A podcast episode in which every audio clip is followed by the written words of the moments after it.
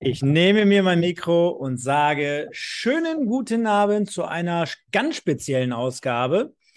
Jetzt höre ich mich doppelt, macht aber gar nichts, denn einige Leute sind schon wieder da. Unter anderem der Sven, ihr seht ihn im Hintergrund. Alles mit der heißen Nadel hier heute Abend gestrickt, aber so soll es auch, glaube ich, sein. Denn bekanntlich ist heute Abend Deadline Day, beziehungsweise in dem einen oder anderen Land, man weiß gar nicht mehr, man kommt ja komplett durcheinander.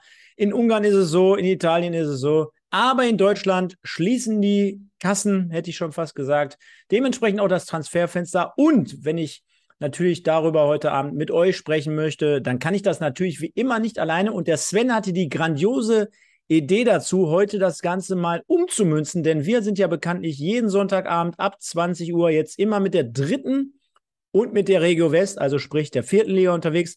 Demnach wollen wir das Ganze heute mal beleuchten, was dort so in der Sommerpause abgegangen ist. Und wer könnte das besser als der liebe Sven? Deswegen schönen guten Abend, Sven. Wunderschönen guten Abend, Stefan. Oh, vielen Dank für die Lorbeeren. Das ist ja der absolute Wahnsinn. Ich freue mich drauf, weil Deadline Day ist für mich immer so mit sehr, sehr viel Spannung und verbunden und vor allen Dingen immer damit, was für Paniktransfers passieren denn da gerade noch über alle Ligen verteilt? Wer holt sich jetzt einen, wo du denkst, Junge, das hätte selbst Felix Magath in seinen besten Tagen nicht gemacht.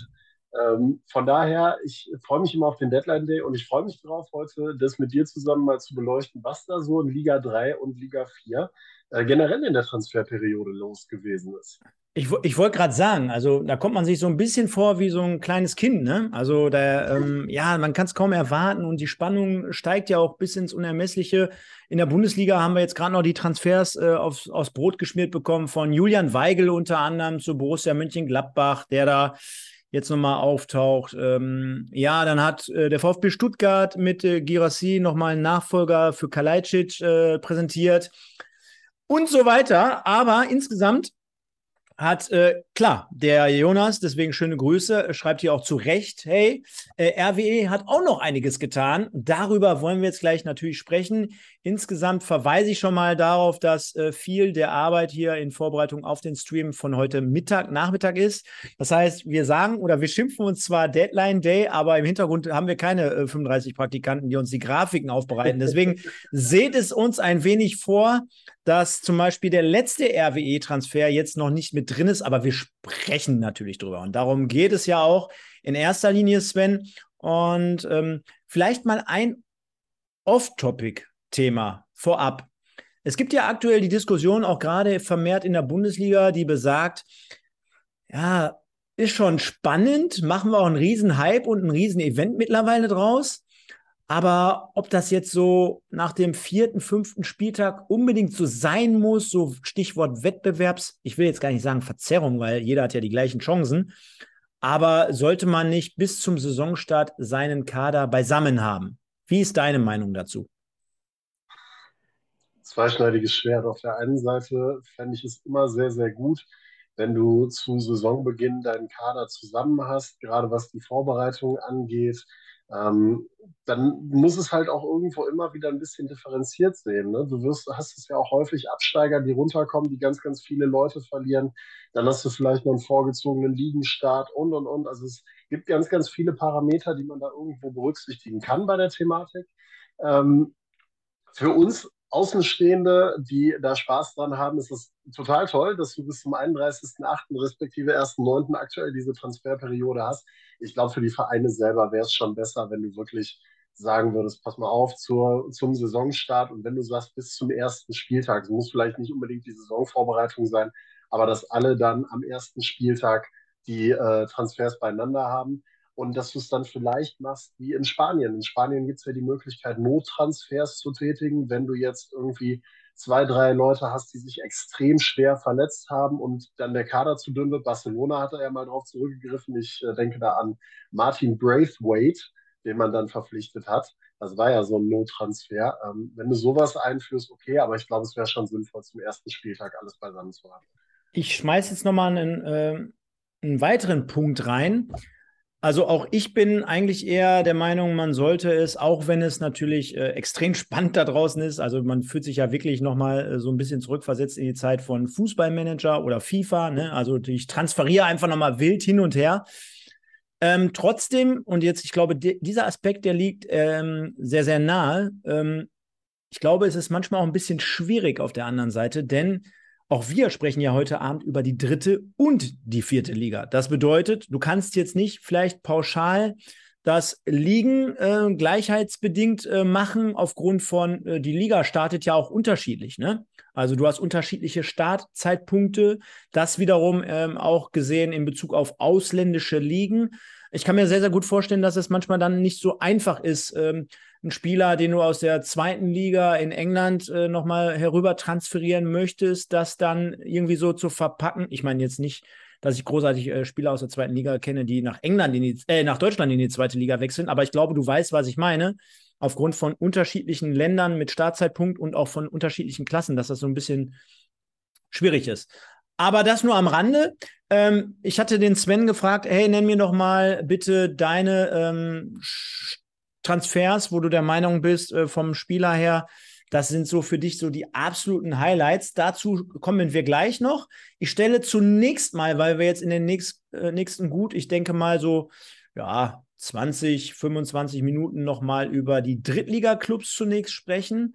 Aus dem Westen natürlich heraus, demnach mit Verl, mit Viktoria Köln, aber dann natürlich auch mit den Highlights, denke ich mal aus unserer Sicht zumindest, Rot-Weiß Essen und MSV Duisburg beleuchten wollen. Deswegen die erste Frage, wir machen heute ein paar mehr auf. Wer hat eurer Meinung nach die besten Transfers der dritten Liga getätigt? Wer hat eurer Meinung nach, fehlt hier noch, und dann kann ich es abschicken, nach die besten Transfers der dritten Liga getätigt? Also MSV, RWE, Verl oder Viktoria Köln. Dabei spielt natürlich auch eine Rolle, ne? Also man muss es ja den Leuten erklären. Hey Leute, RWE natürlich aktuell ein bisschen hinten drin in der Tabelle, aber mit den aktuellen Transfers, und die wollen wir natürlich da jetzt mit einbeziehen, sind sie vielleicht dann doch anhand der getätigten Transfers sogar besser als der MSV Duisburg. Und da meinen wir jetzt nicht rein spezifisch den kompletten Kader und wir meinen auch nicht die aktuelle Situation. Nur wie hat Jörn Nowak im Vergleich zu Ralf Heeskamp beispielsweise eingekauft? Dementsprechend, ich glaube, die Regeln sind klar und ich glaube, den meisten Fans machen auch gar keine Regeln was, sondern die stimmen für ihren Verein ab. Das ist aber wie immer natürlich vollkommen in Ordnung, deswegen schicke ich es jetzt ab. Und wir starten mal, wenn ich es hinbekomme, gleich, wo haben wir es denn, mit dem ersten Club. Und dazu sehen wir schon natürlich das entsprechende Logo zum MSV Duisburg. Und wenn wir jetzt gleich auf die einzelnen Transfers eingehen, Sven, so generell, du führst ja gleich durch die vierte Liga, deswegen frage ich dich jetzt, was würdest du sagen, ohne auf den einzelnen Spieler jetzt mal einzugehen, wie gefällt dir aktuell die Gesamtsituation rund um den MSV in Bezug auf, ja, da wurde wohl anscheinend sinnvoll verstärkt. Und in der Zeit mache ich mir jetzt erstmal ein schönes Pilz auf. Also auf den ersten Blick, beziehungsweise das, was so die ersten Spieltage hergeben, würde ich sagen, man hat beim MSV gute Arbeit geleistet. Prost an der Stelle. Man hat beim MSV... Oh ja, wo wir gerade beim Verein sind. Ne? Passend. Man hat gute Arbeit geleistet. Man hat ja zuletzt mit Benjamin Giert noch eine Stelle geschlossen, eine Planstelle schließen können mit einem richtigen Stoßstürmer vorne drin und hat auch ansonsten, zumindest macht es den Eindruck, so alles erstmal an Baustellen geschlossen, was offen gewesen ist im Sommer.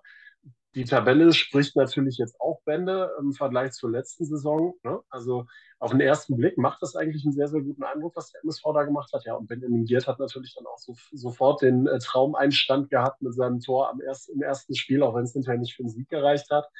Aber für ihn jetzt, glaube ich, fast nicht besser laufen können.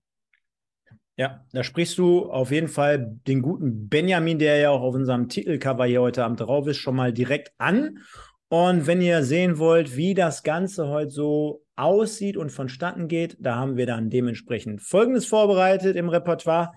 Denn wir gehen einfach mal auf die Top-Neuzugänge, die zumindest transfermarkt.de, also eine gängige Plattform, glaube ich, die mittlerweile jeder auch kennt, gehen wir mal darauf ein. Es sind natürlich insgesamt immer viel mehr Transfers, die getätigt wurden, aber so im ersten Moment, beziehungsweise dann auch natürlich dementsprechend auf die Abgänge. Und wir haben einfach mal versucht reinzunehmen, die Aufstellung des letzten Spiels. In dem Fall ist es beim MSV die Partie gegen Oldenburg. Wir wollen aber direkt mal mit einsteigen mit den Top-Neuzugängen. Dort sehen wir an erster Stelle jetzt Jonas Michelbrink.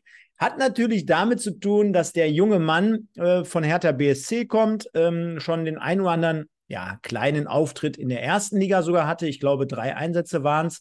Dementsprechend geht das auch immer sehr, sehr schnell mit den Marktwerten. Also das zur Erklärung dazu. Also er ist, glaube ich, sofort gelistet mit 500.000, dementsprechend dem höchsten Marktwert.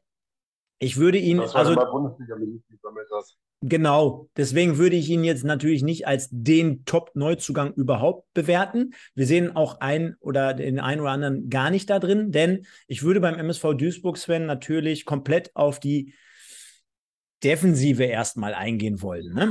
Da sehen wir beispielsweise... Ja, schon zwei ins Auge, genau. Genau, also da ist er wieder, unser Vincent Müller, der hier übrigens auch im Westen zweimal des Tages geworden ist. Immer jeden Sonntag mit Sven und mit Stefan hier ab 20 Uhr auf diesem Kanal. Der gute Vincent, der ja auch für Furore gesorgt hat, unter anderem dieses Sensationstor in Meppen mit 70 Metern Entfernung erzielt hat.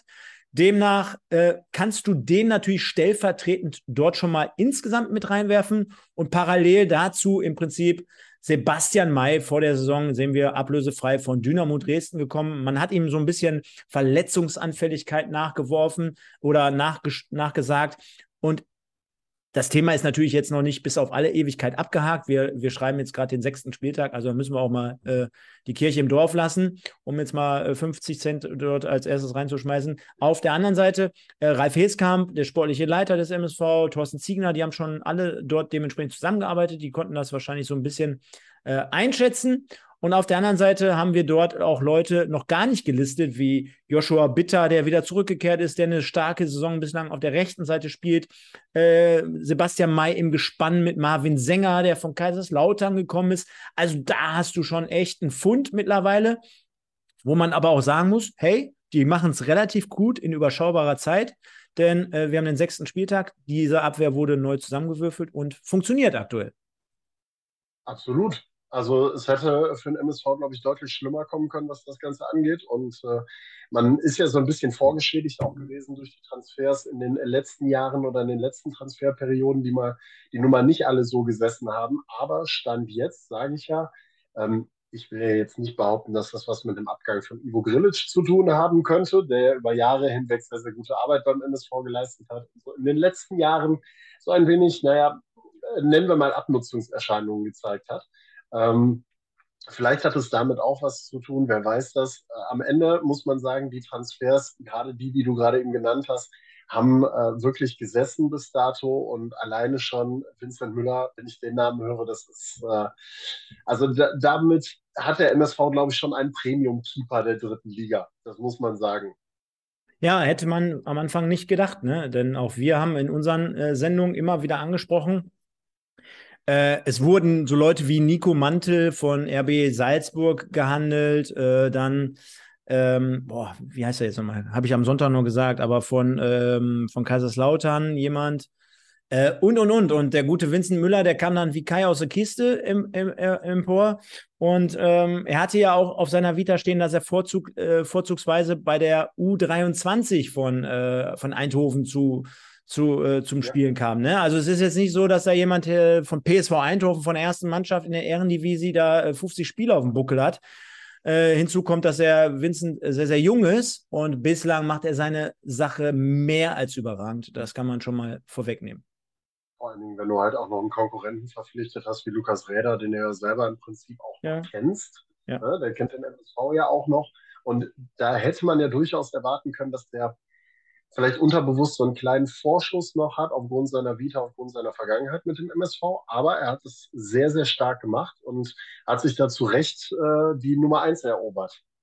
Definitiv. Also, und der Vollständigkeit halber wollen wir natürlich auch nochmal trotzdem auch für die traditionellen Podcast-Hörer den einen oder anderen hier mit reinnehmen. Klar, du hast gerade Benjamin Giert schon angesprochen, der einen sensationellen Einstand erlebt hatte am Montagabend, war auch selber da gegen Oldenburg, also wirklich mit einer der ersten Aktionen dort generell. Ich glaube, es war nicht der erste Ballkontakt, das hätte ich, glaube ich, nochmal an dieser Stelle mitbekommen. Glaube nicht. Ansonsten natürlich ein sensationeller Einstand. Erinnert so ein bisschen, also auch bitte, liebe Leute, nicht falsch verstehen da draußen, aber erinnert so ein bisschen von Körperstatur, ohne jetzt böse heranzutreten, aber wie Gerd Müller, nur in Muskeln mehr. Ne? Also Gerd Müller war, glaube ich, nicht so muskulös wie ein heutiger Bundesligaspieler, aber klein, breit, ne? Irgendwie, okay, alles klar. Dahinter dann noch Leute wie Michelbrink, der jetzt nachverpflichtet wurde, Bitter kam, wie gesagt, zurück, Kölle, starker Spieler auch bislang auf der linken Verteidigerposition, auch dort hatten wir ja Probleme, also um die Abwehrkette mal zu komplettieren, Sänger hatte ich genannt und Räder hattest du gerade. Und dann gibt es natürlich noch einige, die aus der Jugend kamen oder aber vertragslos waren. Ne? Also ich glaube, damit decken wir schon ein ganz gutes Feld ab. Du siehst auch dementsprechend, dass der ein oder andere dementsprechend gegen, erst recht, die ganze Abwehr, hatten wir ja angesprochen, gegen Oldenburg zum Einsatz kam. So viel zunächst mal zum MSV Duisburg. Rot-Weiß Essen, da mit Sicherheit auch viele Fans dabei sind, die heben wir uns noch ein bisschen auf. Wir wollen noch mal den Bogen ein wenig spannen. Ich weiß auch gar nicht, warum ich mit dem MSV angefangen habe, um einfach direkt mal was rauszuhauen. Ja, ist ja auch nicht ganz unklug. Und wir kommen mal zunächst vielleicht das hier. Das ist auch ganz interessant. Zur Viktoria aus Köln. Denn die haben ja bekanntlich gestern Abend gegen Bayern München gespielt. Und jetzt unabhängig vom Ergebnis sind die ja nicht, lustiges Wortspiel mit Lukas Räder, die sind ja nicht unter die Räder gekommen, außer wenn man das Ergebnis jetzt mal 5-0, hört sich immer hart an im Fußball, aber denen wurde gestern sogar von Schweini eine starke Leistung attestiert. Ja, vor allen Dingen musst du ja immer überlegen, es gab Bundesliga-Vereine in dieser Saison, die deutlich stärker unter die Räder geraten sind. Selbst Leipzig, die sich ja selber als Spitzenteam der Liga betiteln oder sein wollen, haben 5 Tore von den Bayern kassiert im Supercup. Frankfurt hat am ersten Spieltag in Frankfurt 6 Dinger gefangen. Über Bochum wollen wir jetzt gerade an der Stelle nicht reden. Und von daher ist das schon im Gesamten eine sehr, sehr starke Leistung gewesen. Und jetzt können wir direkt auch da wieder einen Bogen spannen zu einem der Neuzugänge mit Ben Voll, der ja von Hansa Rostock gekommen ist und gestern im Tor stand. Und der ja von der ein oder anderen von dem ein oder anderen Sportmagazin jetzt schon hochgehypt worden ist in Richtung Bundesliga für seine Leistung gestern, der ja eine extrem starke Leistung abgeliefert hat und auch noch einige Einschläge wirklich sehr, sehr gut verhindert hat, muss man sagen. Ja, extrem starke Partie gestern vom jungen Keeper. Wir sehen nochmal, dass aber auch in der Liga so Leute wie Robin Meissner absolut schon zünden, also vom HSV ausgeliehen. Junger Mann, junger Spieler, der dort natürlich, also ist ein bisschen weit hergeholt, weil Mike Wunderlich als Galionsfigur dort sehr, sehr lange galt. Der hat aber auch letzte Saison da nicht mehr gespielt. Trotzdem konnte man davon ausgehen, dass es natürlich insgesamt ein schweres Erbe ist, auch in der Offensive. Da hat man aber mit Meissner wirklich jemanden gefunden, der dort gar keine Anlaufschwierigkeiten hat. Demnach auch schon einige Tore dort erzielt. Dann so, ich denke mal, sinnvolle Ergänzungen wie Langford, wie Becker. Das sehen wir jetzt gerade alles dort. Aber was natürlich auch insgesamt so ein bisschen schwerfällt, das sind so Abgänge wie Klefisch als junger Spieler, der dort jetzt den nächsten Schritt, wie man ja so schön sagt, in der zweiten Liga versucht bei Paderborn.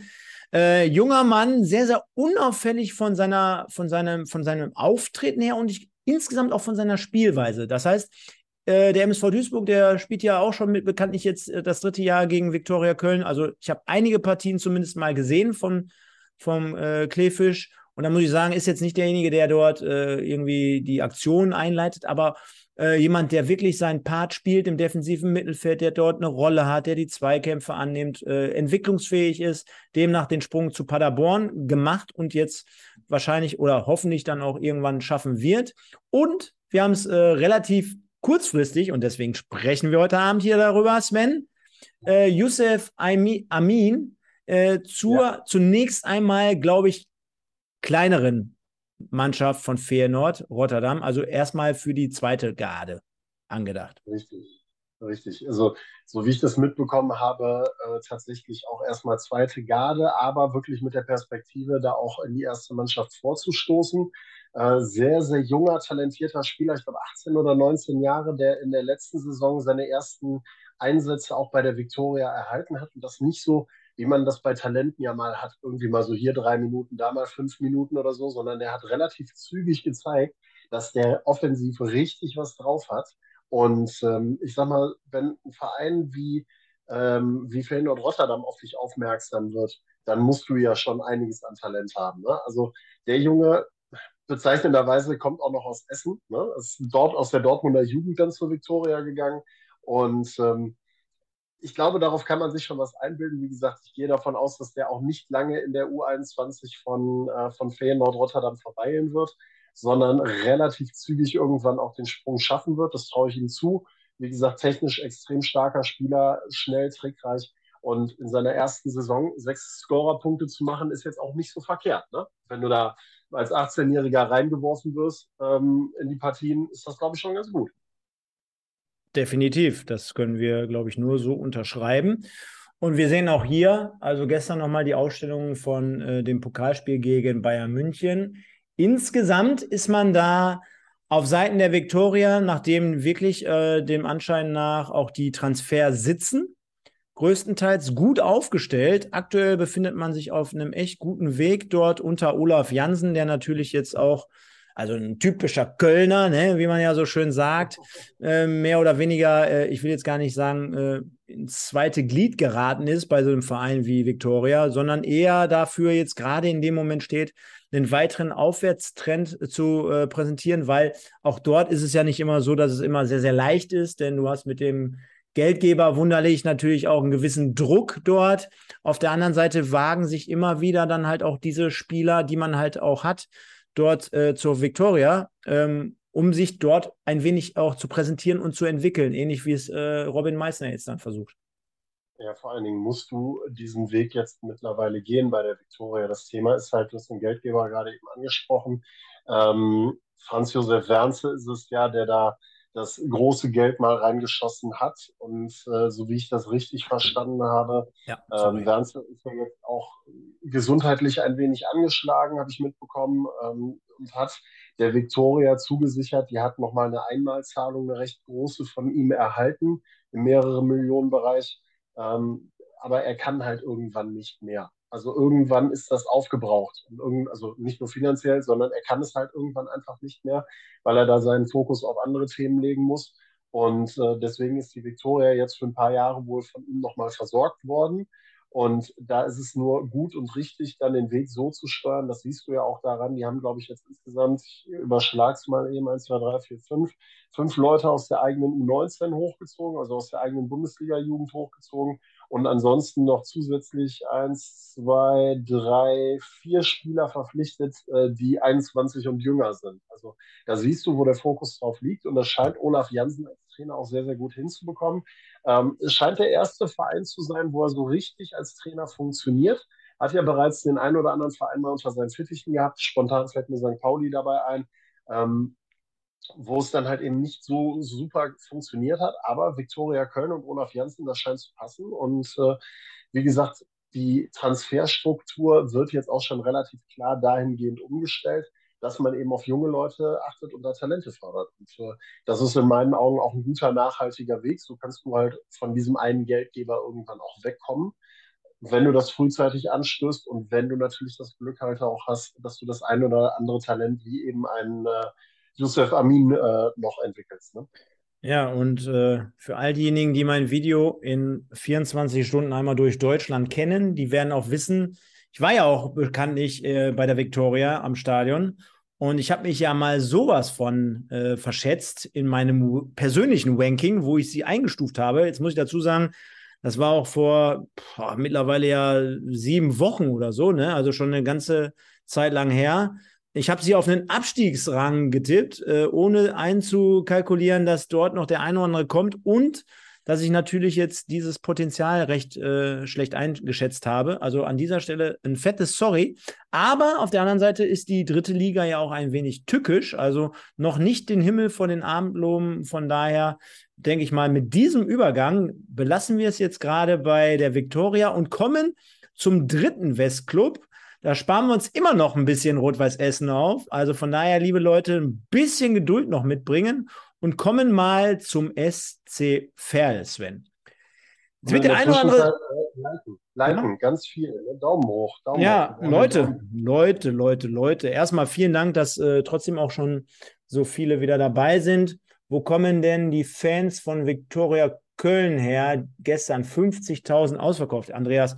Ich vermute einfach mal, beziehungsweise die Vermutung liegt nahe, dass es ein paar Bayern-Fans waren und dass ein paar, viele, sogar auch Event-Fans da waren und vielleicht auch mal ein paar Kölner, die einfach mal Bock auf geilen, gepflegten Fußball hatten. Lassen wir es damit. Gehen wir zum SC Verl. Oder? Genau. Ja, Andreas, Stefan möchte ich mal gegen... Naja. Machen wir alles in Ruhe, Andreas, kriegen wir hin. Kommen wir zum SC Verl, genau. Auch dort ähnliche Situation damals von mir im Einschätzungsvideo, aber diesmal nimmt das Ganze natürlich so ein bisschen mehr Konturen an, wenn ich sage, jo, für den SC Verl wird es, glaube ich, am Ende dieses Jahr richtig schwierig. Denn du hast in den letzten Jahren, finde ich, Sven, und ich glaube, auch darüber haben wir schon mal gesprochen in einer der damaligen Sendungen, du hast einen gewissen Aderlass zu verkraften, besser gesagt, der sich jetzt schon über 1-2 Jahre abzeichnet. Angefangen mit diesem Triumphirat vorne, dieses Dreigestirn mit Janjic, Rabihic und Yildirim, den ich als absolut Granate sehe, der in Regensburg dann irgendwann untergekommen ist vor einem Jahr, wo ich absolut keinen Bezug dazu hatte, wie kann ein Yildirim zu Regensburg wechseln, habe ich überhaupt nicht nachvollziehen können. Das hat mir damals sehr, sehr gut gefallen, unter der Regie noch von Capretti. Ja, und da standen die wirklich für einen richtig geilen Ball. Jetzt ist es natürlich so, wie bei jedem kleineren Verein, gut, kommt da der etwas größere, legt ein paar Scheine auf den Tisch, dann wird es auch direkt mal irgendwie unattraktiv für den Spieler, dort zu verlängern. Das ist schon ganz klar. Demnach geht der SC Verl durch seinen ersten Saisonsieg aber jetzt am letzten Spieltag von ganz weit hinten auf den 15. Tabellenplatz zumindest, hat dort schon mal jetzt immerhin 4 Punkte auf dem Konto und ja, hat auch wieder einiges an Neuverpflichtungen zu präsentieren gehabt, sodass man sagen kann, ey, das ist auch schon wieder gefühlt so ein rundum erneuerter Kader. Und dazu werden wir dann beim SC Verl mal, wo haben wir sie denn? Ich habe gerade mal durchgeguckt. Ich habe gerade mal die Liste der Transfers des SC Verl offen. Ist das nicht Wahnsinn? Ist das nicht Wahnsinn? Deswegen haben wir jetzt eine etwas andere Grafik. Ich habe noch niemals alle reinbekommen. Also da gibt es sogar noch mehr. Aber jetzt im ersten Moment mal die Grafik, um euch da draußen zu symbolisieren, ey, da hat sich eine Menge getan. Also ich habe es gerade mal durchgezählt. Die reinen Transfers, 20 Abgänge und 24 Neuzugänge. Und auch der SC Verl war ja heute nicht untätig. Hat ja noch Jari Otto von Eintracht Braunschweig, wenn ich das richtig im Kopf habe. Ja. Genau, der ja jetzt zu seinem Bruder dazu stößt, zum Nick Otto. Die beiden jetzt vereint beim SC Verl. Und ich glaube, gestern hat man den Sohn von Darius Wosch von RB Leipzig verpflichtet, Joshua Wosch. Joscha Wosch hat aber auch einen super Einstand gestern direkt gehabt, denn der SC Verl ist im Westfalen-Pokal gegen den Fünftligisten sang- und klanglos ausgeschieden mit 3-1. Und das nach 90 Minuten. Also da merkst du halt einfach schon, dieses Runderneuern, ich glaube, das war eine Nummer, die werden die diese Saison nicht verkraften, zumal, wenn du dir das Ganze mal anguckst. Es ist ja kaum ein Erfahrener mit dabei. Der Älteste, wenn ich es gerade so überschlage, ist Torge Pato von Weiche Flensburg. Den habe ich letzte Saison tatsächlich auch 1-2 Mal gesehen. Guter Mann, hat einen unfassbaren Einwurf. Also der schleudert die Dinger von der Außenlinie bis zum Elfmeterpunkt ran.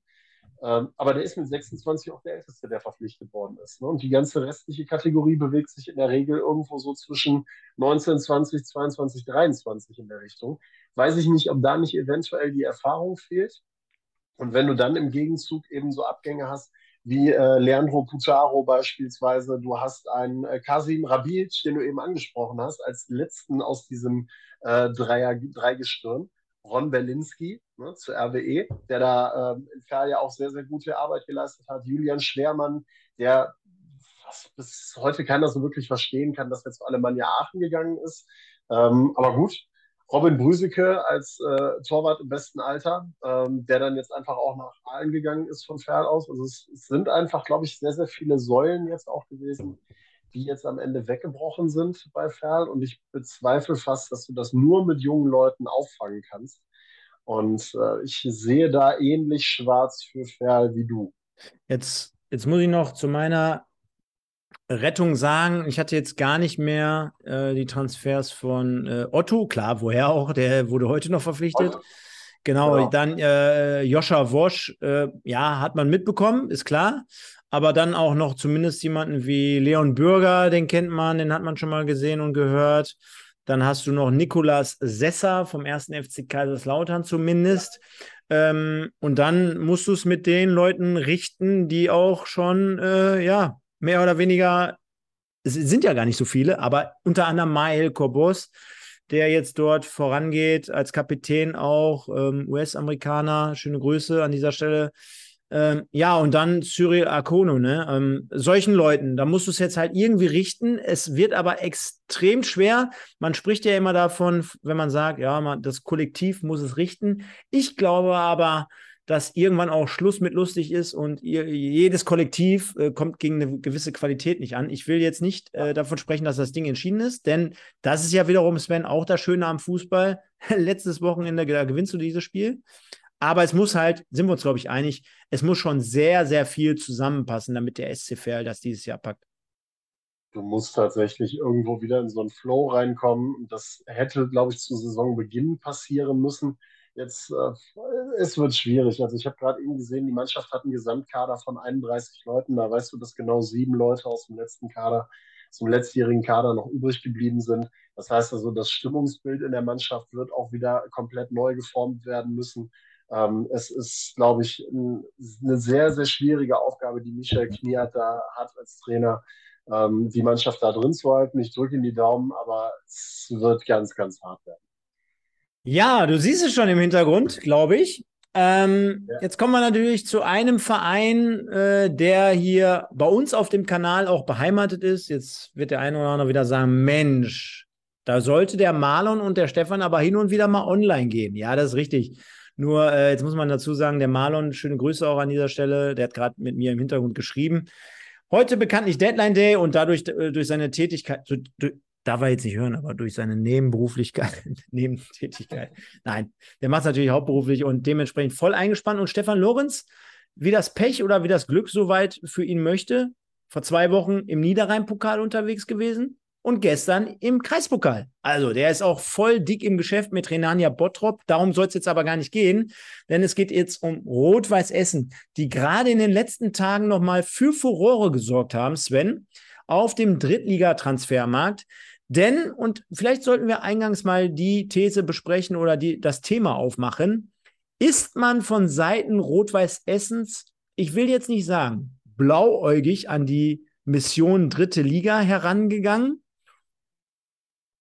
Oder hat man sich da insgesamt noch mehr die Türen offen gehalten, um solche Transfers zu tätigen, die man jetzt bekommen hat? Denn ich verweise in jeder meiner Sendungen seit 400.000 Sendungen darauf hin und sage, hey, so Leute wie mit einem Felix Götze, selbst wenn er jetzt sagt, ey, RWE mega und Tradition und da und hier und da, hatte vielleicht die Wahl zwischen anderen Angeboten, ist richtig, hat aber vielleicht vor 7, 8 Wochen auch noch auf ganz andere Dinge spekuliert.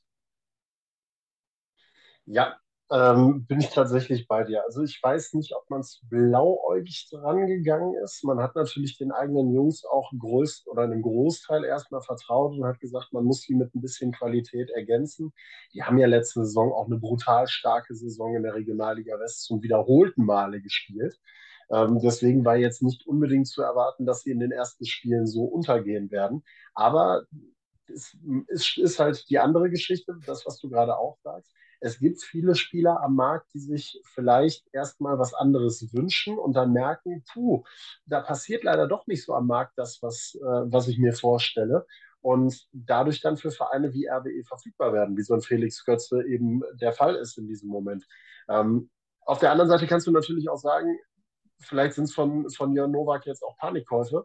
So nach dem Motto, wir haben jetzt die ersten Spiele häufig auf den Sack gekriegt, wir müssen jetzt irgendwas tun, da sind irgendwelche Namen, die verfügbar sind, wie eben Felix Götze, sorry, wenn ich ihn andauernd erwähnen muss dabei, wir schlagen jetzt einfach zu und hoffen das Beste, wobei man fairerweise ja auch sagen muss, es ist zumindest so, dass mit den Neuzugängen, die man jetzt geholt hat, auch nochmal Positionen abgedeckt werden, wo man als Rot-Weiß Essen ein Problem gesehen hat. Ne? Felix Götze, der ja im Zentrum auf der 6. und in der Innenverteidigung einiges spielen kann und vielleicht nochmal mit ein bisschen höherklassiger Erfahrung helfen kann, zur Not auch Rechtsverteidiger spielen kann, wo man ja jetzt mit Maiko Sponsel ja den ersten Neuzugang schon verschlissen hat, der jetzt länger ausfällt. Dann hast du einen Sandro Plechati, der ja in der Regionalliga sein Format unter Beweis gestellt hat. In der dritten Liga ist es bis jetzt noch schuldig geblieben. Jetzt hast du einen André Wiegel, noch mit dabei. Clemens Fandrich, auch Zentrumsposition, da scheinst du aber dann auch wirklich einen sehr großen Bedarf gesehen zu haben. Ich weiß jetzt nicht, ob das nur an der Geschichte rund um Thomas Eisfeld und den Ausfall liegt oder ob das vielleicht auch eine Geschichte ist, dass man sagt, den Jungs von einem Roter hätte ich mir vielleicht mehr erwartet, wie das Ganze aussieht. Also ich finde es immer ein bisschen schwierig, wenn du so kurz vor Schluss jetzt nochmal so einen Riesenrundumschlag machst. Wenn du dich mit 1, 2 Leuten verstärkst, okay, aber wenn du so kurz vor Ende 4 Leute jetzt nochmal holen musst. Hansa Rostock hat heute am Deadline Day auf einmal noch 3 Leute aus dem Hut gezaubert. Da denkst du dir auch irgendwie, also da scheint das Vertrauen in die eigenen Jungs nicht ganz so groß zu sein. Ja, ich glaube auch, insgesamt kann man es also nicht jetzt so einfach beantworten, denn machen wir uns nichts vor, hätte Jörn Nowak jetzt gar nicht mehr reagiert oder mit einem Transfer hätte man ihm genau das ja vorgeworfen. Ne? Also du stehst jetzt gerade unten mit dem Rücken zur Wand, reagierst als Sportdirektor nicht, dann würdest du, glaube ich, ich will jetzt nicht sagen, den Job verfehlen, weil also das möchte ich mir hier nicht entnehmen, denn er wird schon wissen, der gute Jörn, der übrigens auch schon mal hier bei uns zu Gast war, schöne Grüße an dieser Stelle, aber es ist natürlich deine Pflicht, so einen Traditionsverein, also auch da muss man ja vielleicht mal unterscheiden, Sven, es ist ja nicht dieser 0815 Dorfclub, der hier aus der Regionalliga aufsteigt, sondern Rot-Weiß Essen. Das heißt, du hast eine ganz andere Erwartungshaltung nach den Jahren der Abstinenz in der Regionalliga. Du hast ein anderes Umfeld mit Sponsoren und Fans, mit allem, was dazugehört. Also die haben den Anspruch, jetzt nicht jede Woche nach wie vor auf die Mappe zu kriegen, sodass du jetzt mehr oder weniger auch gezwungen bist. Und in Kombination mit dem, was wir gerade angesprochen haben, dass sich zum Schluss halt noch ganz andere Möglichkeiten auftun. Das soll es am Ende dann sein. Und wir reden ja auch bei Fandrich und bei Götze jetzt nicht unbedingt von Spielern, genau wie auch mit Wiegel, mit Abstrichen zumindest, die jetzt noch Monate oder Wochen lang irgendwie eine Eingewöhnungsphase auf der einen Seite bekommen und auf der anderen Seite auch gar nicht brauchen. Ne? Also die werden sofort reingeschmissen jetzt. Die werden auch mehr oder weniger zumindest im Gesamtbilde jetzt sofort funktionieren. Da bin ich fest von überzeugt. Und wenn sie nicht funktionieren, gibt es, glaube ich, eher andere Probleme. Trainer, Gesamtmannschaft und. Von daher denke ich mal, ist das, was wir dazu sagen können. Gibt es denn aus deiner Sicht, ja, oder sag ruhig?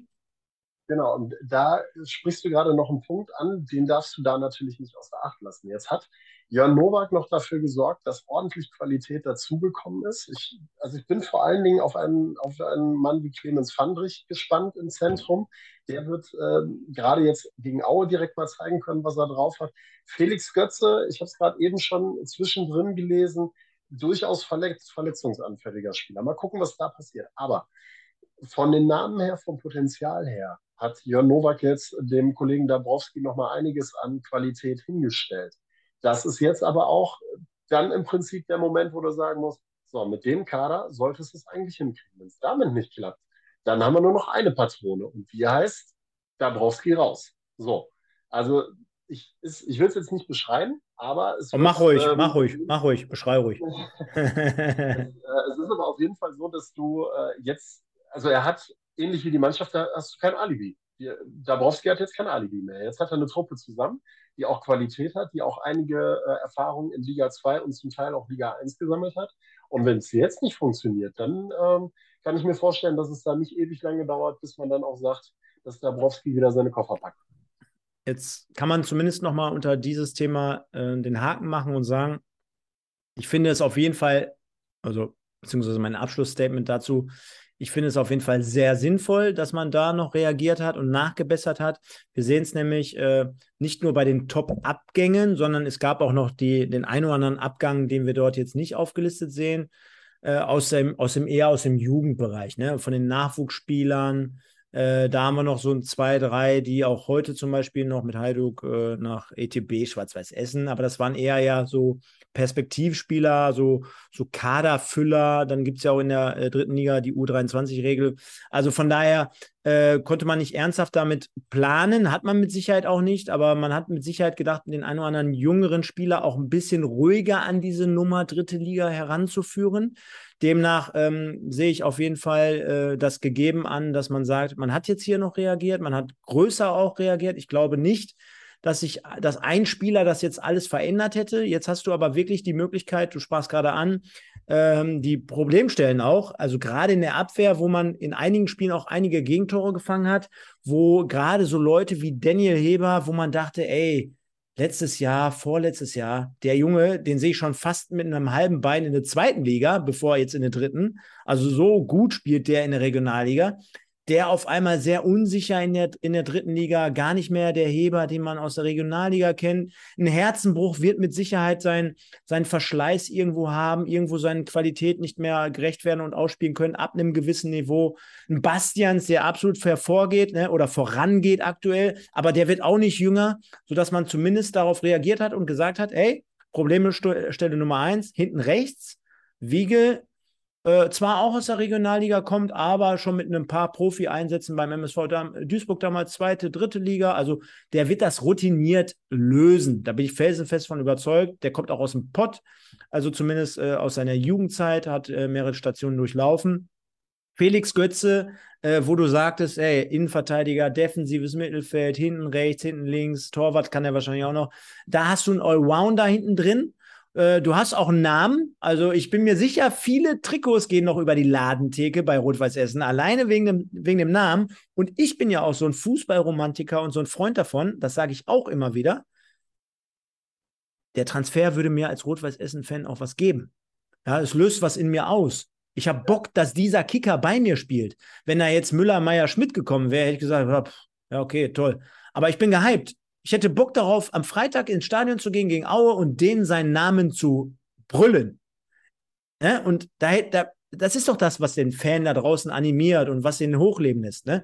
Der hat wahrscheinlich bei FIFA 23 auch den höchsten Skill und die höchsten Werte direkt mit 67 oder mit 66. Überholt dann noch Engelmann beispielsweise. Und Fandrich, um das Fass jetzt hier voll zu machen, du hast gerade angesprochen, von Rother hat man sich definitiv viel, viel mehr erwartet.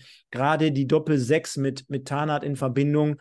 Tarnath unangefochten mittlerweile. Dürholz abgegeben, sehen wir auch auf den Abgängen. Dass du da nochmal nachbessern musst mit einem Zweitliga-arrivierten Spieler wie Fandrich, liegt eigentlich auch auf der Hand.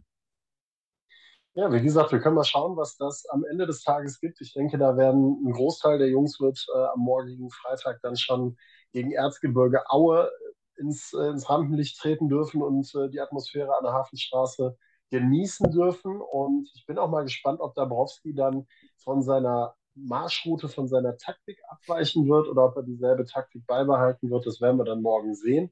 Und wir werden was tippst du denn? Was tippst du denn? Für ein Ergebnis meinst du? Ja, hau mal einen raus. Die Leute, also erstmal schöne Grüße an dieser Stelle. Also wir gehen peu à peu, weil ich auch in 1000 Gruppen gerade noch nebenbei gepostet habe. Wir gehen langsam auf die 100 Live-Zuschauer zu, also deswegen nochmal Appell an euch, liebe Leute, Oma, Tante, Vater, Mutter, Kind wecken, alle Bescheid sagen, hier, richtig geiles Format, gefällt mir übrigens richtig gut, Sven. Mal nicht auf die einzelnen Spiele nur unbedingt einzugehen, sondern auf die Personalien, können wir auf jeden Fall auch mal festhalten für vielleicht nochmal die Winterpause, vielleicht mal eine größere Nummer draus, ist auf jeden Fall locker, flockig, frei, finde ich. Und liken natürlich, Leute. Genau, liken, ganz wichtig. Endergebnis morgen, ich glaube fast, dass RWE den ersten Saisonsieg feiern wird, dass Timo Ross dann bei Erzgebirge Aue die Koffer packen muss, das wird eng. Ich könnte mir ein 2-1 vorstellen für RWE. Das ist eine Hausnummer. Ich kann mir auch gut vorstellen, dass das durch den Effekt, ich meine, Aue hat, glaube ich, doch auch nochmal den einen oder anderen dazu genommen, aber ich kann mir schon vorstellen, dass durch diesen ganzen Hype und durch diesen Effekt der Spieler da mit Sicherheit nochmal was entsteht. Demnach können wir ja nochmal das aktuelle Bild vor Augen führen. Wo haben wir es hier? Da haben wir es. RWE mit 3 Punkten aktuell nach 6 Spieltagen. Genau das gleiche aber auch bei Aue. Demnach ein absoluter Krisengipfel. Aber, und das ist das Schöne, mit einem Sieg, da springst du mal eben ganz beachtlich ein paar Plätze hoch. Da gehst du, glaube ich, jetzt gucken wir mal eben die Differenz, -8. Ja, da kannst du aber mal eben auf 13 gehen, ne? Also von 20 auf 13, wenn das kein Ansporn ist, da weiß ich auch nicht. Und ich kann mir gut vorstellen, morgen Abend Hafenstraße. Was tippst du? 15.000, 16.000? Ich glaube, durch die Transfers jetzt nochmal gehypt. 15.000. Also wer bietet mehr? Wer bietet mehr? Ja, wer bietet mehr? Demnach können wir den Break machen, Sven, und wir lösen das Ganze mal auf. Ich sehe es schon im Hintergrund so ein bisschen. Aber wir haben zu Anfang der Sendung gefragt, wer hat eurer Meinung nach die besten Transfers der 3. Liga getätigt? Jo, der MSV Duisburg 60%, RWE 34%, Viktoria 5%, wahrscheinlich sogar ein bisschen der Hype aus dem Bayern-Spiel. Und ja, schade, Sven, wir wollen doch die Leute vom SC Verl hier für den Podcast gewinnen. Da müssen wir auf jeden Fall mal in Zukunft mehr machen. Nein, Spaß beiseite. Hier ist jeder gerne immer gesehen. Ich glaube, wir sprechen insgesamt sehr, sehr fair und fachspezifisch wirklich über die 3. und die 4. Liga, in dem Fall die Regio West. Und hier soll jeder zu Gast sein, wenn es sich dementsprechend lohnt. Nehmen wir auch demnächst den SC Verl stellvertretend für dieses Format hier gerne mit rein und stellen natürlich jetzt gleich im Anschluss sofort die nächste Frage. Denn, liebe Leute, welcher Verein hat in der Regio West die besten Transfers getätigt? Und da haben wir natürlich auch eine spannende Diskussion jetzt gleich vor uns, denn ist es auf der einen Seite Preußen, also die natürlich immer jetzt gerade in den letzten 2 Jahren gehandelt wurden, ist es der WSV, der Wuppertaler SV. Dann haben wir hier auch immer wieder vereinzelte Fans natürlich von dem großen Traditionsverein Alemannia Aachen zu Gast. Ist es die Alemannia, die dort stellvertretend über den Sportdirektor oder den Leiter dort dementsprechend sehr, sehr gut eingekauft hat? Oder aber dann doch RWO, die zwar jetzt immer mal wieder einen auf die Mappe bekommen haben, aber dann doch auch den ein oder anderen arrivierten Neuzugang dazu gewonnen haben. Der Holger, schöne Grüße, lieber Holger, Kahn-Marienborn, ja, ist aber jetzt gerade nicht das Thema, denn das Format zeichnet sich jetzt gerade in dem Moment nochmal über die großen Clubs aus. Wir, wie du aber auch weißt oder auch feststellst, beleuchten auch immer gerne mal hier Vereine wie Rödinghausen. Wir hatten Daniel Flottmann hier zu Gast. Wir hatten Semir Saric zu Gast, also jeden Sonntag immer hier darüber das Thema. Und Sven, dann würde ich sagen, können wir diese Frage einfach mal freigeben und wir schwenken einfach mal und wir bauen es jetzt wirklich wie ein Film, bauen wir das Ganze auf. Mit Spannung, mit Spaß und mit Schokolade. Dementsprechend gehen wir mal rein in die Nummer und sagen, wir gucken mal, was hältst du davon, wenn wir folgendermaßen starten. Das ist doch ein toller Club. Alemannia Aachen. Ja, dann übernehme ich an der Stelle mal so die Regionalliga, nachdem du wunderbar durch die dritte Liga geleitet hast. Alemannia Aachen, wie sollen wir es mal angehen? Die Alemannia mit dem einen oder anderen guten Neuzugang mit dabei. Es ist auch da so gewesen, mir fällt gerade, ich sehe das gerade noch, Top-Gerücht bei Transfermarkt war noch Erolind Krasnicki von RWE zu Alemannia Aachen. Das hat dann wohl nicht mehr funktioniert, würde ich mal behaupten. Das hat sich dann am letzten Tag auch nicht mehr umsetzen lassen, dieser Transfer bei der Alemannia. Haben ein paar Neuzugänge mit dazugenommen, haben versucht, einigermaßen mal im Rahmen zu bleiben und den Kader nicht in Gänze wieder durchtauschen zu müssen. Es ist jetzt nicht so, dass bei der Alemannia der riesige Kracher dabei ist als Transfer. Man hat mit Dimitri Mbongo, den wir dort sehen, auch mal einen Rückkehrer mit dabei. Man hat mit Pepin Schlösser vom KFC Uerdingen einen Außenverteidiger geholt, der so ein bisschen unterm Radar lief, aber in Uerdingen sehr, sehr gute Leistungen erbracht hat. Und man hat mit Julian Schwermann vielleicht den, das ist so der Name, der am ehesten noch reinfällt. Ich habe es eben gesagt, vom SC Verl gekommen zur Alemannia, hat aber auch noch nicht so ganz Fuß fassen können dazu. Und ansonsten ist man halt sehr, sehr stark im Bereich vierte Liga geblieben und hat es vermieden, das, was man ja früher gerne mal gemacht hat, einfach mal nach Namen einzukaufen. Also man hat wirklich mal geguckt bei der Alemannia, wo sind die Schwierigkeiten, die wir haben. Haben wir mit Felix Heim und David Sauerland auch noch zwei Spieler von RWE geholt. David Sauerland, der auch noch nicht so dazu zugekommen, wie er sich das selber vorgestellt hat. Auch auf zum Teil auch anderen Positionen spielt, aber wie man es von RWE kennt, ne? Also RWE traditionell hinten rechts, glaube ich, oder auch davor in seinen Stationen in Dortmund und jetzt in Aachen so eher aus der Zentrale meines Wissens nachkommt, ne? Genau, ganz genau. Also soll da übers Zentrum kommen, hat aber noch nicht so den Fuß in die Tür bekommen, hat immer mal wieder Einsätze, aber noch nicht so überragend. Felix Heim ähnlich. Und was halt eben dieses Thema Namen angeht. Ne? Wenn ich überlege, man hat in der letzten Saison einen Tugurul Erat gekauft oder geholt, man hat einen Selim Gündüz noch gehabt, den man in der Mannschaft hatte, auf die hat man jetzt verzichtet. Gündüz, sagt man, dem war das Angebot nicht gut genug, deswegen ist er gegangen, ist in die Türkei gewechselt. Hat sich aber auch von einigen Leuten einfach getrennt, wo man gesagt hat, nee, das bringt uns jetzt nie weiter.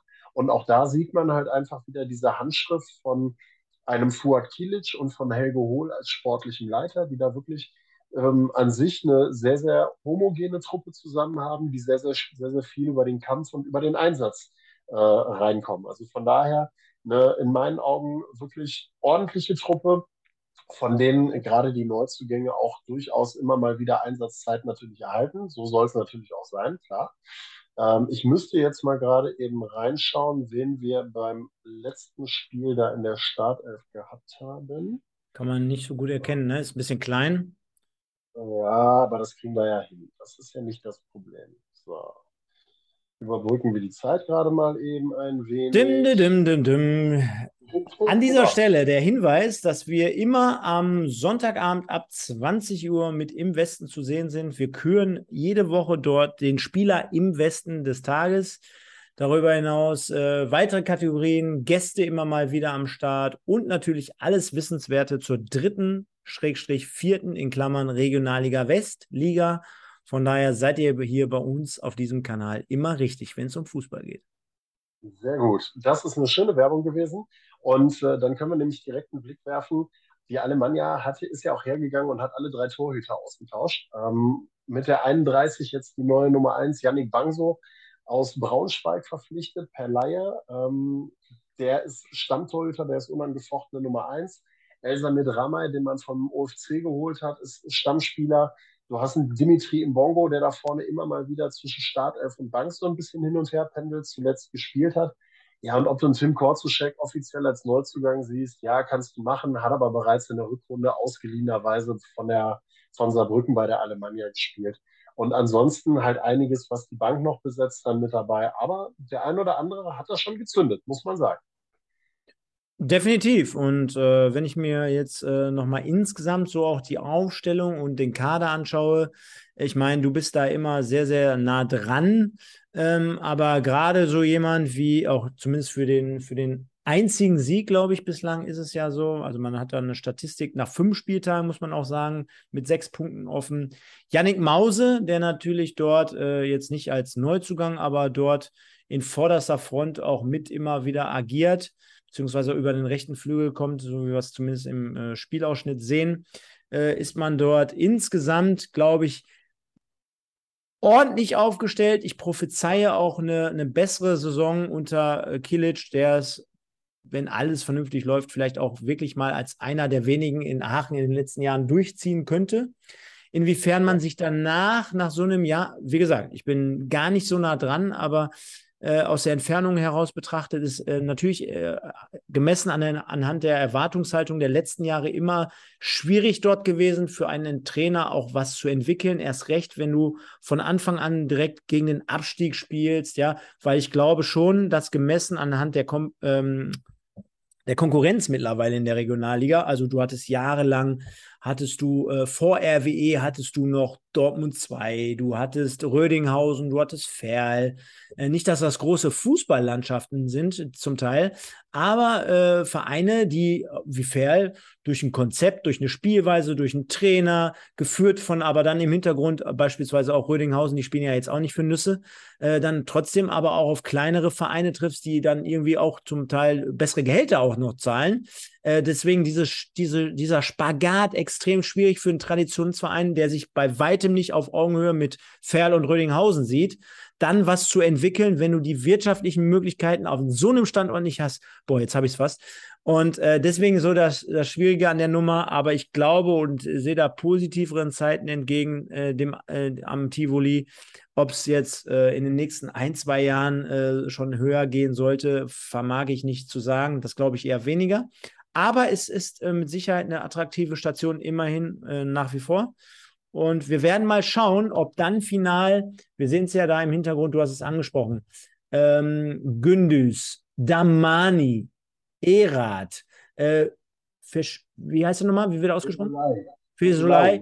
Ja, genau. Auch jemand, der zum Beispiel mal bei Braunschweig gespielt hat. Ne? Also das sind ja auch trotzdem, Damani kennen wir nicht nur von Rot-Weiß Essen, auch das Kapitel blenden wir mal lieber in seiner Karriere aus, aber der hat zumindest für Fortuna Köln in der 3. Liga damals brilliert und er hat geknipst und das sind natürlich dann schon Namen, die du ja abgegeben hast, aber auf der anderen Seite ist man, glaube ich, insgesamt nicht schlecht aufgestellt. Was ich noch schade finde, ist, dass es mit Krasnicki nicht geklappt hat anscheinend, ne? Bislang, oder? Ja.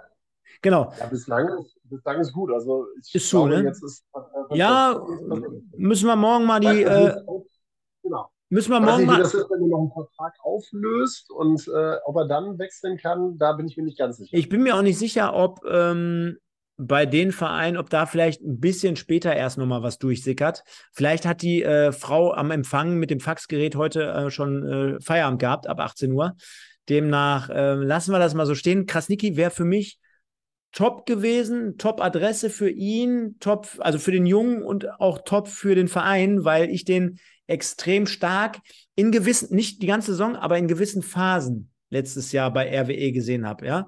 Also gerade bei Rot-Weiß Essen mit dem Aufstieg verbunden in der letzten Saison von der Regionalliga in die 3. Liga, gab es aus meiner Sicht immer Spieler, die über einen gewissen Zeitraum den Unterschied gemacht haben. Krasnicki war, ich meine, mich erinnern zu können, wo ich mit Marlon in Gladbach kommentiert habe, da war der sehr stark. Das müsste so November gewesen sein, da hatte der eine gute Phase. Dann gab es beispielsweise natürlich Engelmann dauerhaft durch, aber es gab auch Phasen von so Leuten wie Kefkir, der extrem stark war zwischen, glaube ich, September und November oder in der Rückrunde, ich weiß es jetzt gar nicht mehr.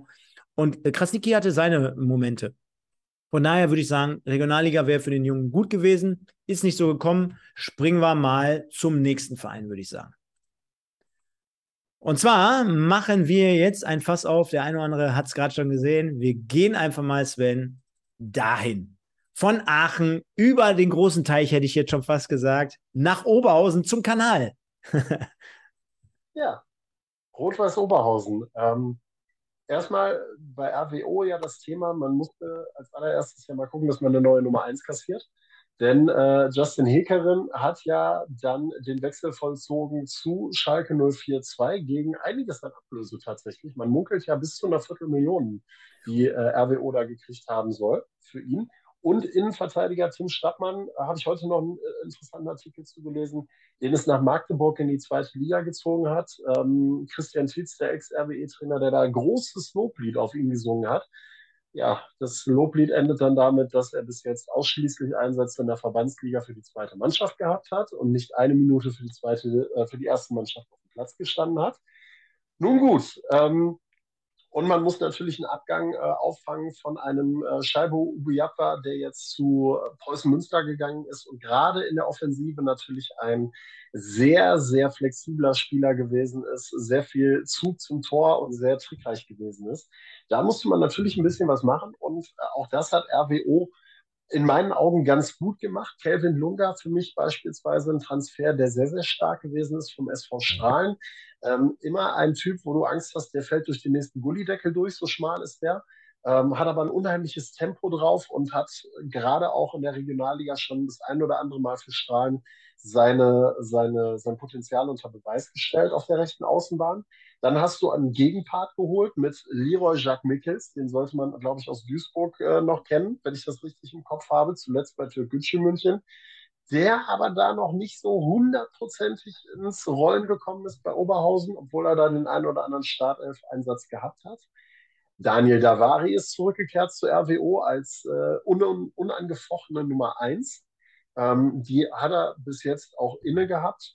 Und man muss es aber so sehen, man hat jetzt mit Michael Wenzel noch einen Innenverteidiger nachgeholt von Gladbach, von der U21.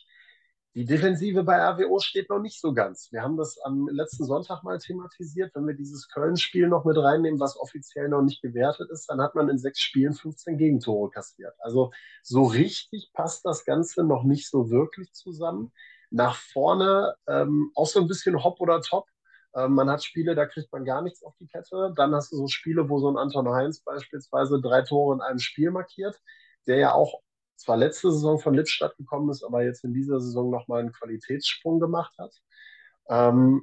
Also ich sag mal, Kelvin Lunga für mich so derjenige, der von den Jungs, die Oberhausen verpflichtet hat, noch so mit der Beste ist.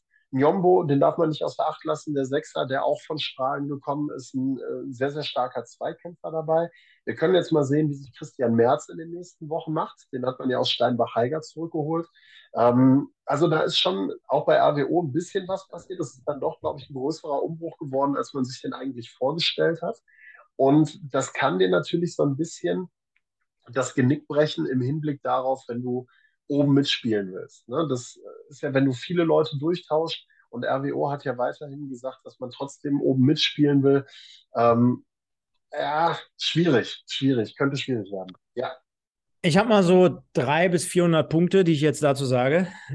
Zum einen natürlich alles vollkommen richtig, was du zu den Transfers gesagt habe, aber zunächst mal, mir fällt auf, und das sehen wir ja auch im Hintergrund, die haben Sebastian May. Wahnsinn. Also wenn das nicht alleine schon für sich spricht, die haben Sebastian May, unseren Sebastian May, nein, nicht unseren, sondern den von Aalen in Anführungsstrichen. Natürlich aber auf der anderen Seite auch wirklich Tim Stadtmann, du hast es gerade angesprochen, extreme Rakete, extreme Kante dort in der letzten Saison auch bei Rot-Weiß Oberhausen stellvertretend für eine stabile Abwehr. Jetzt haben wir den Aspekt noch nicht reingeworfen. Ich kann es mir gerne korrigieren, aber Nico Klassen noch kein Spiel gemacht diese Saison. Fehlt natürlich, oder? Also ich weiß nicht, ob er noch keins gemacht hat, weniger auf jeden Fall, weil verletzungsbedingt. Genau.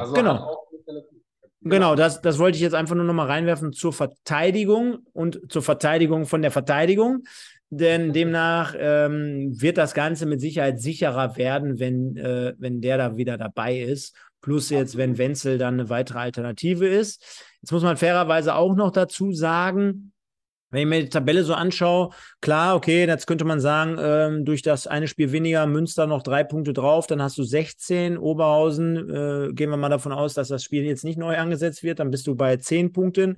Also hast nach 6 Spieltagen 6 Punkte Rückstand, ist schon viel für so eine kurze Distanz. Auf der anderen Seite sind relativ viele Vereine davor, wo ich jetzt nicht unbedingt vor der Saison gedacht hätte, dass die jetzt davor sind. Mit anderen Worten, ich will da noch ein bisschen Entwarnung geben, wenn ein Klaas zurückkommt, wenn ein Mickels in der Liga ankommt bei RWO, wenn das insgesamt defensiver rund wirkt, dann kann man da mit Sicherheit noch 3, 4 Plätze steigen. Auf der anderen Seite können auch natürlich von hinten noch arrivierte Kräfte wieder aufschließen. Also deswegen, wir sprechen jeden Sonntag hier über diese verrückte Regionalliga. Da ist noch nichts entschieden. Ich mache jetzt trotzdem nochmal ein anderes Fass auf.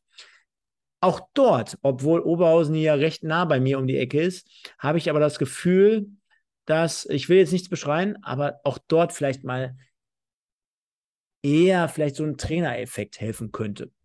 Denn ja, jetzt sagst du, oder du bist vielleicht nicht der Meinung, nochmal, ich bin jetzt sehr, sehr weit weg, aber du hast auch nicht das Kapital und nicht das Geld im Vergleich zu anderen, also auch da das eine oder andere Video nochmal oder Kommentar oder Interview von Hajo Sommers angeschaut, der natürlich sehr illustrig ist und daherkommt, aber klar, die Rahmenbedingungen in Oberhausen sind jetzt nicht die allerbesten. Es macht mir trotzdem so den Anschein, dass man komplett auf der Stelle tritt. Unabhängig davon, welchen Spieler man jetzt hat. Man tritt irgendwie gefühlt immer auf der Stelle. Ich würde RWO immer zwischen Platz 3 und 7 einsiedeln. Immer.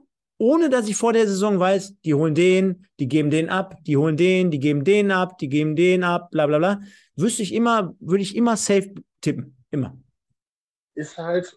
Dann ist es aber die Frage, ob das einfach das Potenzial ist, was Rot-Weiß Oberhausen generell hergibt, wo du dann sagen kannst, okay, das ist halt das Maximum, was du mit dem Kapital, mit dem Umfeld erreichen kannst momentan, und du brauchst irgendeinen Sondereffekt, der dazu führt, dass du dann einmal eine Saison hast, wo du da aus der ganzen Nummer rausbrichst. Ich weiß nicht, RWO hat auch in den letzten Jahren immer nur unter dem Trainer Mike Terranova wirklich funktioniert. Wenn du das gesehen hast, man hat es ja mal mit Dimitrios Papas versucht. Man ist ja krachend gescheitert, aber krachend mit dem. Man hat, glaube ich, die ersten 10 Spiele einen Sieg geholt und war völlig konfus. Aber liegt das an einem anderen Trainer generell oder lag das an Papas? Weil wenn ich mir Papas jetzt derzeit bei der SSVG Velbert anschaue, dann sieht das auch nicht so rund aus, obwohl Velbert eigentlich ja nach dem Aufstieg von Bocholt in der letzten Saison jetzt so anscheinend hätte durchgehen sollen neben Uerdingen. Ja, ist immer eine große Frage. Also ich weiß, Papas hat in Oberhausen in der A-Jugend eine gute Leistung gebracht und hat die Mannschaft auch gut in Form gehabt. Aber das heißt ja nichts. Nur weil du eine U19 im Griff hast beispielsweise, musst du ja nicht automatisch auch im Seniorenfußball klarkommen. Das ist die andere Geschichte. Ich weiß es nicht. Also Mike Terranova, da ist halt auch diese Frage Abnutzung. Ne? Mhm. Auf der anderen Seite, dann guckst du in die Bundesliga und siehst einen Christian Streich, der da seit 15 Jahren gefühlt in Bremen als Trainer unterwegs ist. Gut, auch einer der letzten, muss man auch sagen. Frank Schmidt bei Heidenheim. Also, ne? Du kannst ja mittlerweile an einer Hand abzählen sozusagen, die Leute, die so lange im Verein sind. Und ich finde aber sorry, dass ich eingrätsche, und die Frage kannst du ja mal beantworten, vom Holger Müller. Ja, ich sehe es gerade. Wieso hat sich eigentlich kein Drittligist Anton Heinz von RWO geholt? Das Thema hatten wir am Sonntag auch, so ungefähr zumindest, denn wir haben ihn hervorgehoben als einen der entscheidenden Spieler, der auch immer nur Sensationstore erzielt, wenn er trifft. Ja. Das kannst du doch 1:1 bewerten. Warum hat sich kein Drittligist Anton Heinz gekrallt, obwohl er eine Mega-Entwicklung in den letzten Jahren hingelegt hat? Ja, er hat eine gute Entwicklung hingelegt, auch in Lippstadt. Und dann hat er ja letzte Saison in Oberhausen dann gespielt und war auch Stammspieler. Aber so den richtigen Knalleffekt liefert er seit Anfang dieser Saison richtig ab. Der hat letzte Saison auch immer mal Phasen gehabt. Hat sich aber vielleicht auch selber noch nicht ganz so weit gesehen. Ich glaube aber, wenn er diese Saison so weiter performt, dann wird er nicht mehr lange bei RWO sein. Das ist ganz klar. Dann wird er ganz, ganz andere Angebote kriegen und dann wird er locker mindestens in Liga 3 spielen. Aber Holger hat auch noch eine ganz interessante andere Frage gestellt. Kann es sein, dass Clubs wie RWO gar nicht aufsteigen wollen? Die Regionalliga ist billiger als die dritte Liga, wo man nur ein Minus macht. Millionengrab dritte Liga. Da gibt es, glaube ich, diverse Artikel und Berichte drüber, dass du in der dritten Liga schon sehr grundsolide aufgestellt sein musst, damit du da überleben kannst. Da ist halt die Frage, ob das in Oberhausen der Fall ist oder ob du das schaffst, in so kurzer Zeit so schnell durchzugehen, dass du dann in den Ertragsbereich zweite Liga kommst. Ne? Ich glaube aber da immer noch an den Sportsgeist in den Köpfen der Leute, die dann sagen, grundsätzlich erstmal egal, wenn wir es irgendwie stemmen können, machen wir es. Es geht darum, dass wir bestmöglich abschneiden. Deswegen, also ich glaube schon, wenn sie könnten, sportlich, dann würden sie es auch machen. Aber momentan sage ich, das Potenzial von RWO ist auch so bei Rang 3 wirklich erschöpft. Das muss man sagen. Und dann ist die große Frage, Was würde ein Trainerwechsel bringen? Momentan hast du noch nicht viel, aber wenn Terranova und RWO weiter so den Hintern voll kriegen in den einzelnen Spielen, wie zuletzt gegen Rödinghausen, dann wird man irgendwann auch mal in Oberhausen über das Denkmal Mike Terranova nachdenken müssen. Währenddessen können wir ja mal Breaking News hier so einstreuen und generell auch für die Podcast-Zuhörer da draußen, die uns morgen oder übermorgen erst hören, kann man ja noch mal ein paar interessante News reinballern, immer mal wieder durch.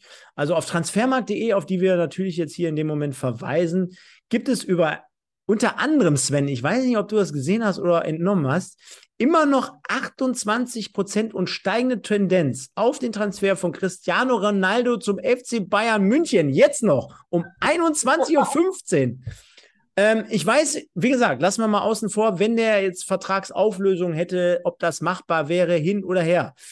Aber was wäre das jetzt noch mit Ablauf der Uhr, dass dementsprechend ein Ronaldo zum FC Bayern wechselt? Aber noch viel mehr. Unter anderem ist Zakaria jetzt kurz davor, zu Chelsea zu wechseln, also ein weiterer Spieler, den man aus dem deutschen Fußball kennt, von Borussia Mönchengladbach, der jetzt nicht großartig dann eine Karriere gestartet hat bei Juve, der wiederum dann wieder zu Chelsea geht, weil die dann wiederum keinen Ersatz finden für die Mittelfeldposition. AC Mailand verpflichtet Dest aus Barcelona. Julian Draxler wechselt, den man aus Schalke kennt, zu Benfica Lissabon, wird verliehen und vieles mehr. Meine Güte, was ist denn heute Abend hier schon wieder los? Ich liebe diesen Deadline Day, das ist immer der Knaller. Ich sage, da kommen Sachen zustande, die würdest du im Traum nicht dran denken. Mein Lieblingstransfer heute ist bis jetzt Kenan Karaman zu Schalke 04. Also da muss man fragen, was habt ihr euch... Keine Daseinsberechtigung. Der hat keine Daseinsberechtigung in meinen Augen in der Bundesliga.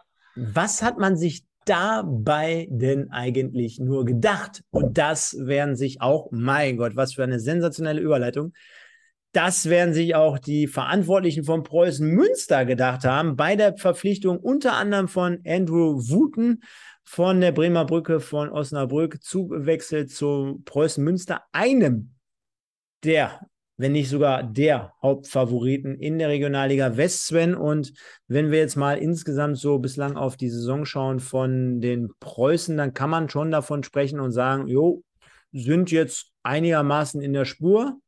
Und klar, das 1:1 gegen Mönchengladbach zu Hause, auch mit der Thematik U23, das Fass machen wir jetzt nicht nochmal neu auf.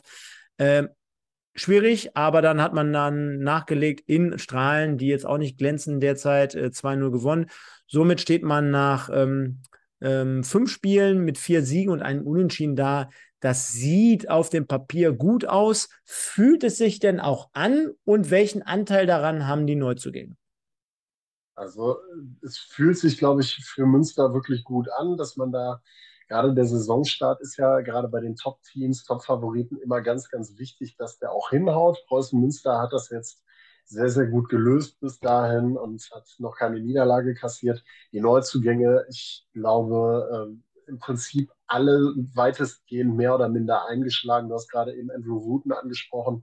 6 Scorerpunkte in 5 Spielen, 3 Tore, 3 Vorlagen gemacht. Marc Lorenz hinten rechts als Verteidiger vom KSC gekommen, zurück zu den Adlern, spielt direkt im Stamm. Dennis Grote ist wieder zurückgekehrt und ist direkt wieder einsatzfähig, ist direkt wieder auf der 6 unterwegs. Also da gibt es eigentlich keinen. Wer mich am meisten mittlerweile, muss ich sagen, bei den Münsteranern sogar noch überrascht hat, ist Yassin Bouchamar, den man von Homberg geholt hat, der auch tatsächlich einen sehr guten Anteil bis jetzt hat. Der hat nicht alle Spiele oder nicht alle Minuten gemacht, aber der Junge fühlt sich da sichtlich wohl in Münster und trägt tatsächlich dazu bei, das hätte ich ihm gar nicht so zugetraut, da offensiv richtig gut unterwegs zu sein. Und in der Defensive hast du ja beispielsweise mit Alexander Hahn noch jemanden verpflichtet, der da in der Innenverteidigung wieder für Ruhe und Sicherheit sorgt, nachdem dann beispielsweise so Leute wie Robin Ziegle oder Marcel Hoffmeier gegangen sind. Also es ist ja nicht so, dass Münster nicht auch einen starken Aderlass gehabt hat, ne? Also die haben Verteidiger, die haben Spieler gehabt, wie Luke Hemmerich, wie Julian Schauerte, die gegangen sind, Dominik Flann ist in die 3. Liga gegangen, Jules Schwadorf, Marvin Thiel, Manuel Farona Pulido, die wirklich auch immer sehr nah an der ersten Mannschaft ran gewesen sind, wo du gedacht hast, Puh, das ist schon hart gewesen. Das hat die Münsteraner ordentlich getroffen. Und ich habe auch lange Zeit in der Sommertransferperiode gedacht, boah, bis jetzt haben sie es aber noch nicht wirklich gut aufgefangen. Und auf einmal ging es los. Dann ging dieser Transfer-Dreierpack los mit Uwe Jatta von RWO, mit Bouchamar und mit Alexander Hahn. Und dann kamen sie alle. Dann kam ein Marc Lorenz, dann kam Dennis Grote, dann Andrew Wooten. Und auf einmal hast du einen Kader da stehen, wo du dir denkst, holla, die Waldfee. Es gab doch dieses Transfer-Trio um Bouchamar, Hahn und... Uwe Jatta war das. Ja, Uwe Jatta war 3 Stück an einem Tag präsentiert. Da hat man mal einfach schön und kräftig nachgelegt, um mal so ein bisschen die Muskeln spielen zu lassen. Nicht, dass das jetzt unbedingt die größten Namen in der Regionalliga sind, aber es sind mit Sicherheit arrivierte Kräfte, die zum mittlerweile auch Stammpersonal gehören oder beziehungsweise sogar von Anfang an und die mit Sicherheit dazu beitragen, dass das Gesamtgebilde stimmig ist.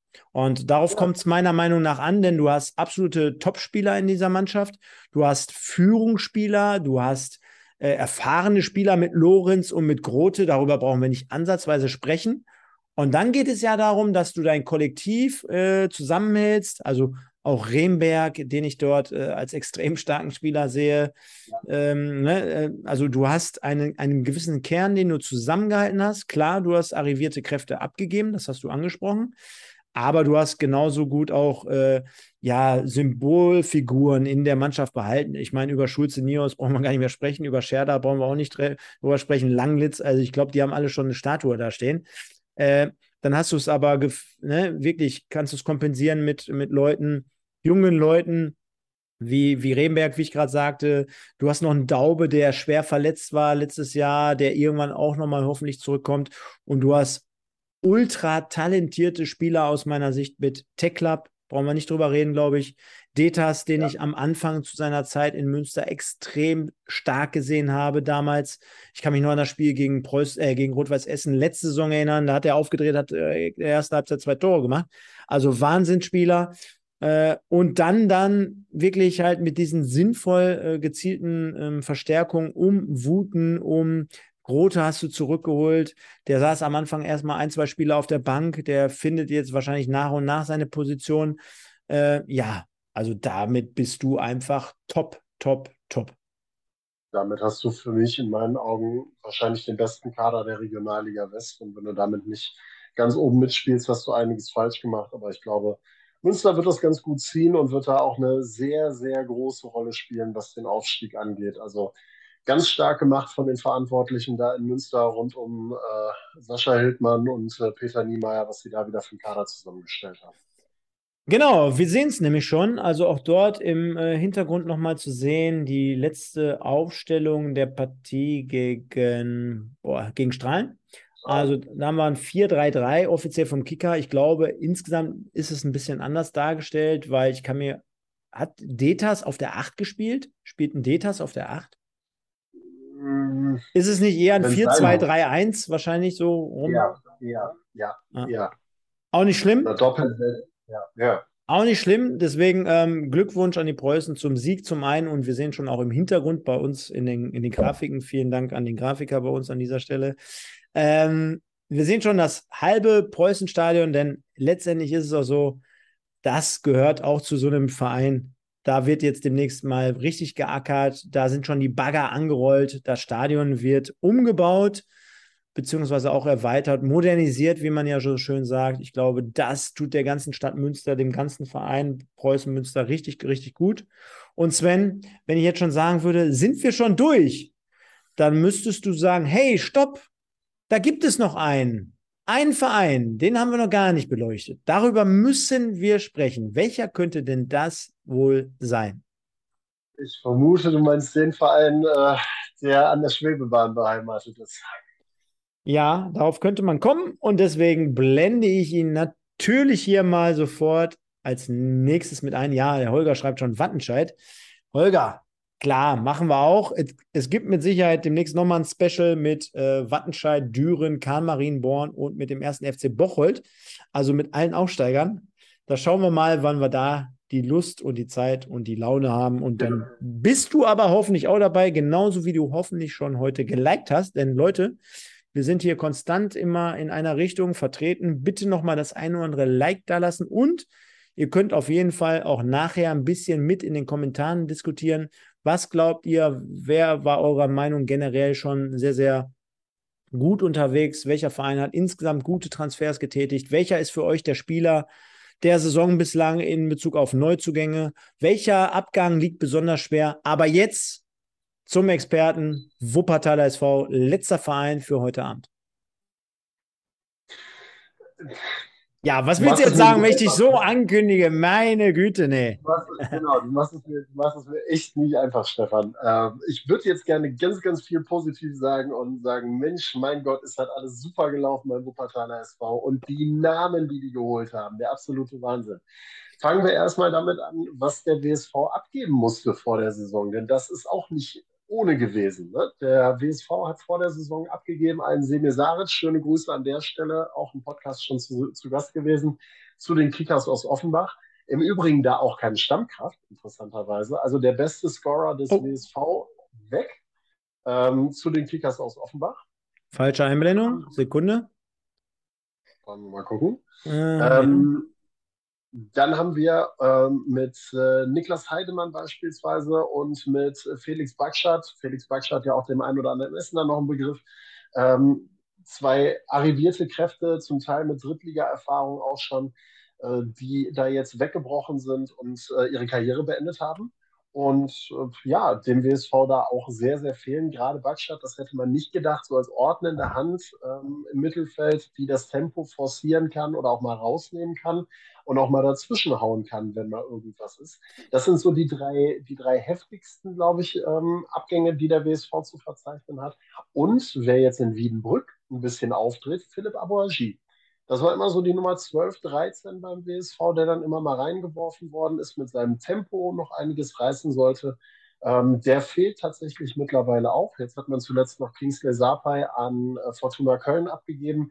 Ich glaube, bei Sapai war es einfach auch ein Punkt, da hat sein Onkel Hans, ehemaliger Spieler ja auch bei der Fortuna, einiges noch mit reingebracht. Und ich glaube, bei Kingsley sind dann die Ansprüche auch ein bisschen auseinandergeklafft zu dem, was letztlich dann auch beim BSV abgelaufen ist.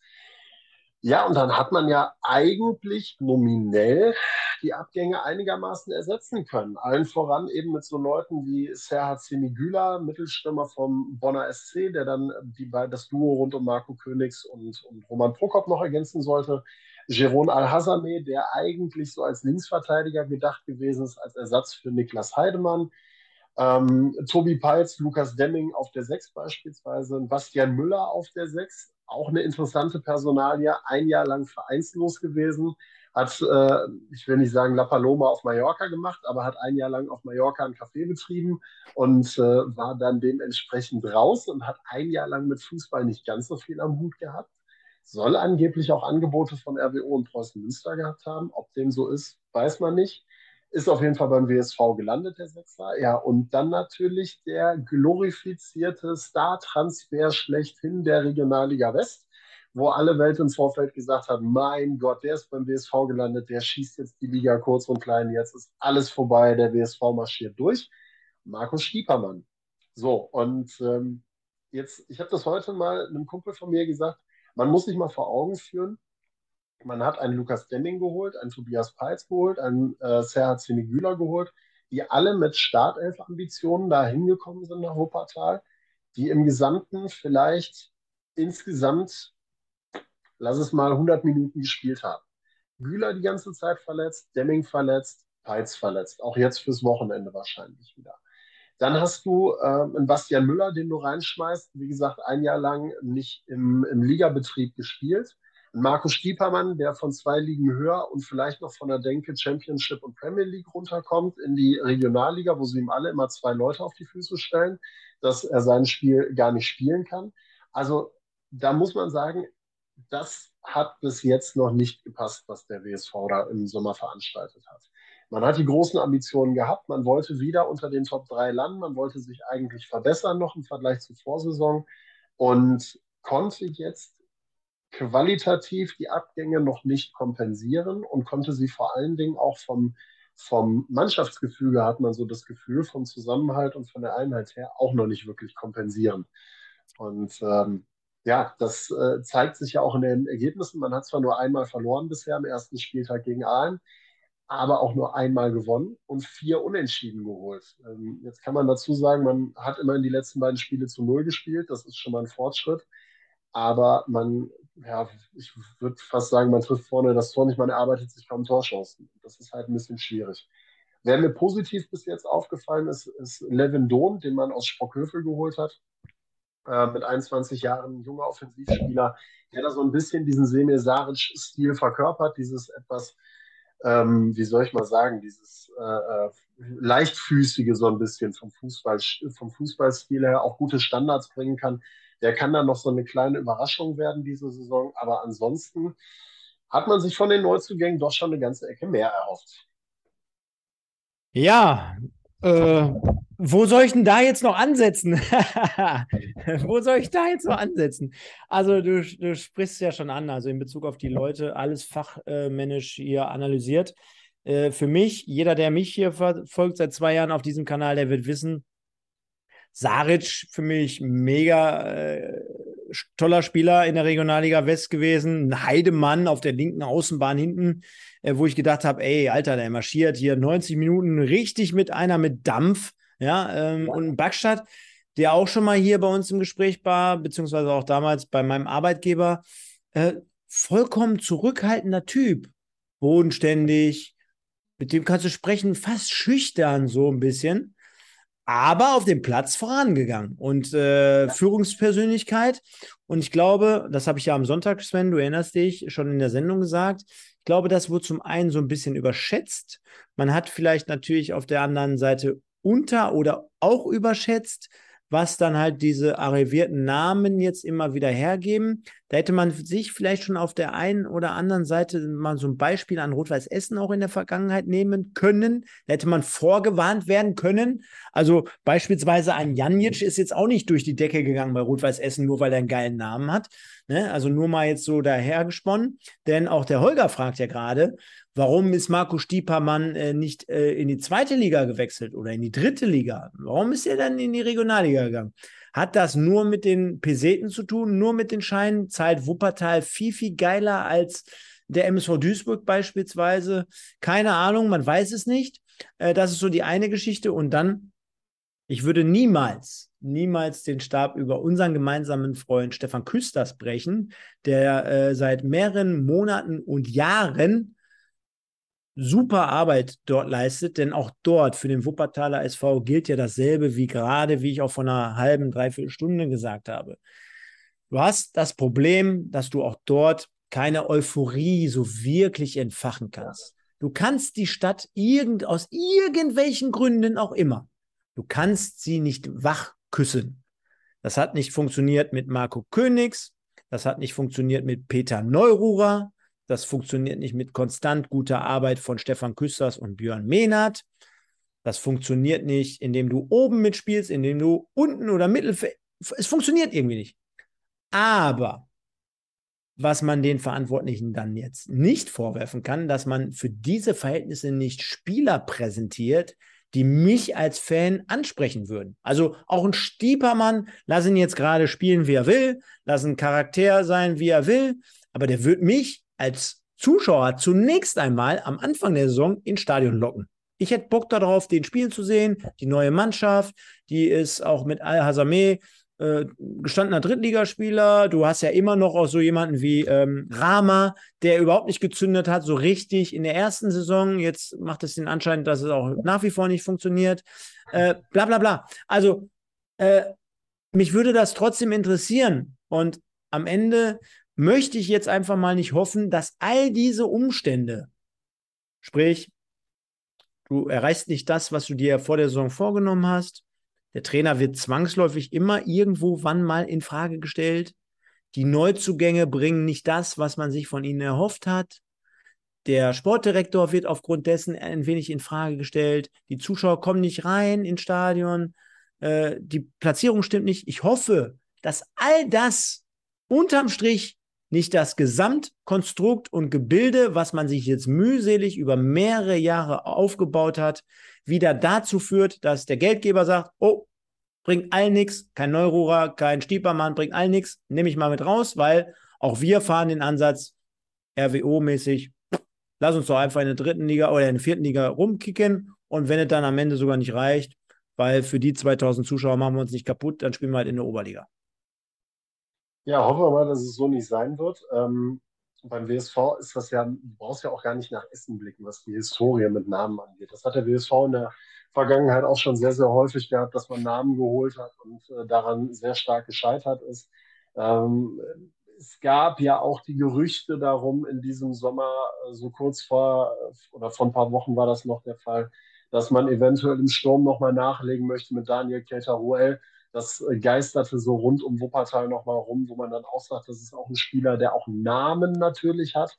Aber ob das jetzt letztlich einer ist, der dich dann tatsächlich weiterbringt, da bin ich halt ein Verfechter von dem, was Preußen Münster wieder gemacht hat, wo ich sage, das sind clevere Transfers. Du hast natürlich so einen Andrew Wood, der hätte auch in die Hose gehen können. Ganz klar, das ist auch ein Spieler, der auch verletzungsbedingt eine ganze Zeit lang ausgefallen ist und wo du nicht weißt, ob der dann in der Regionalliga nochmal so zündet. Aber grundsätzlich, dann hast du halt mal den einen oder anderen Erfahrenen dazugeholt.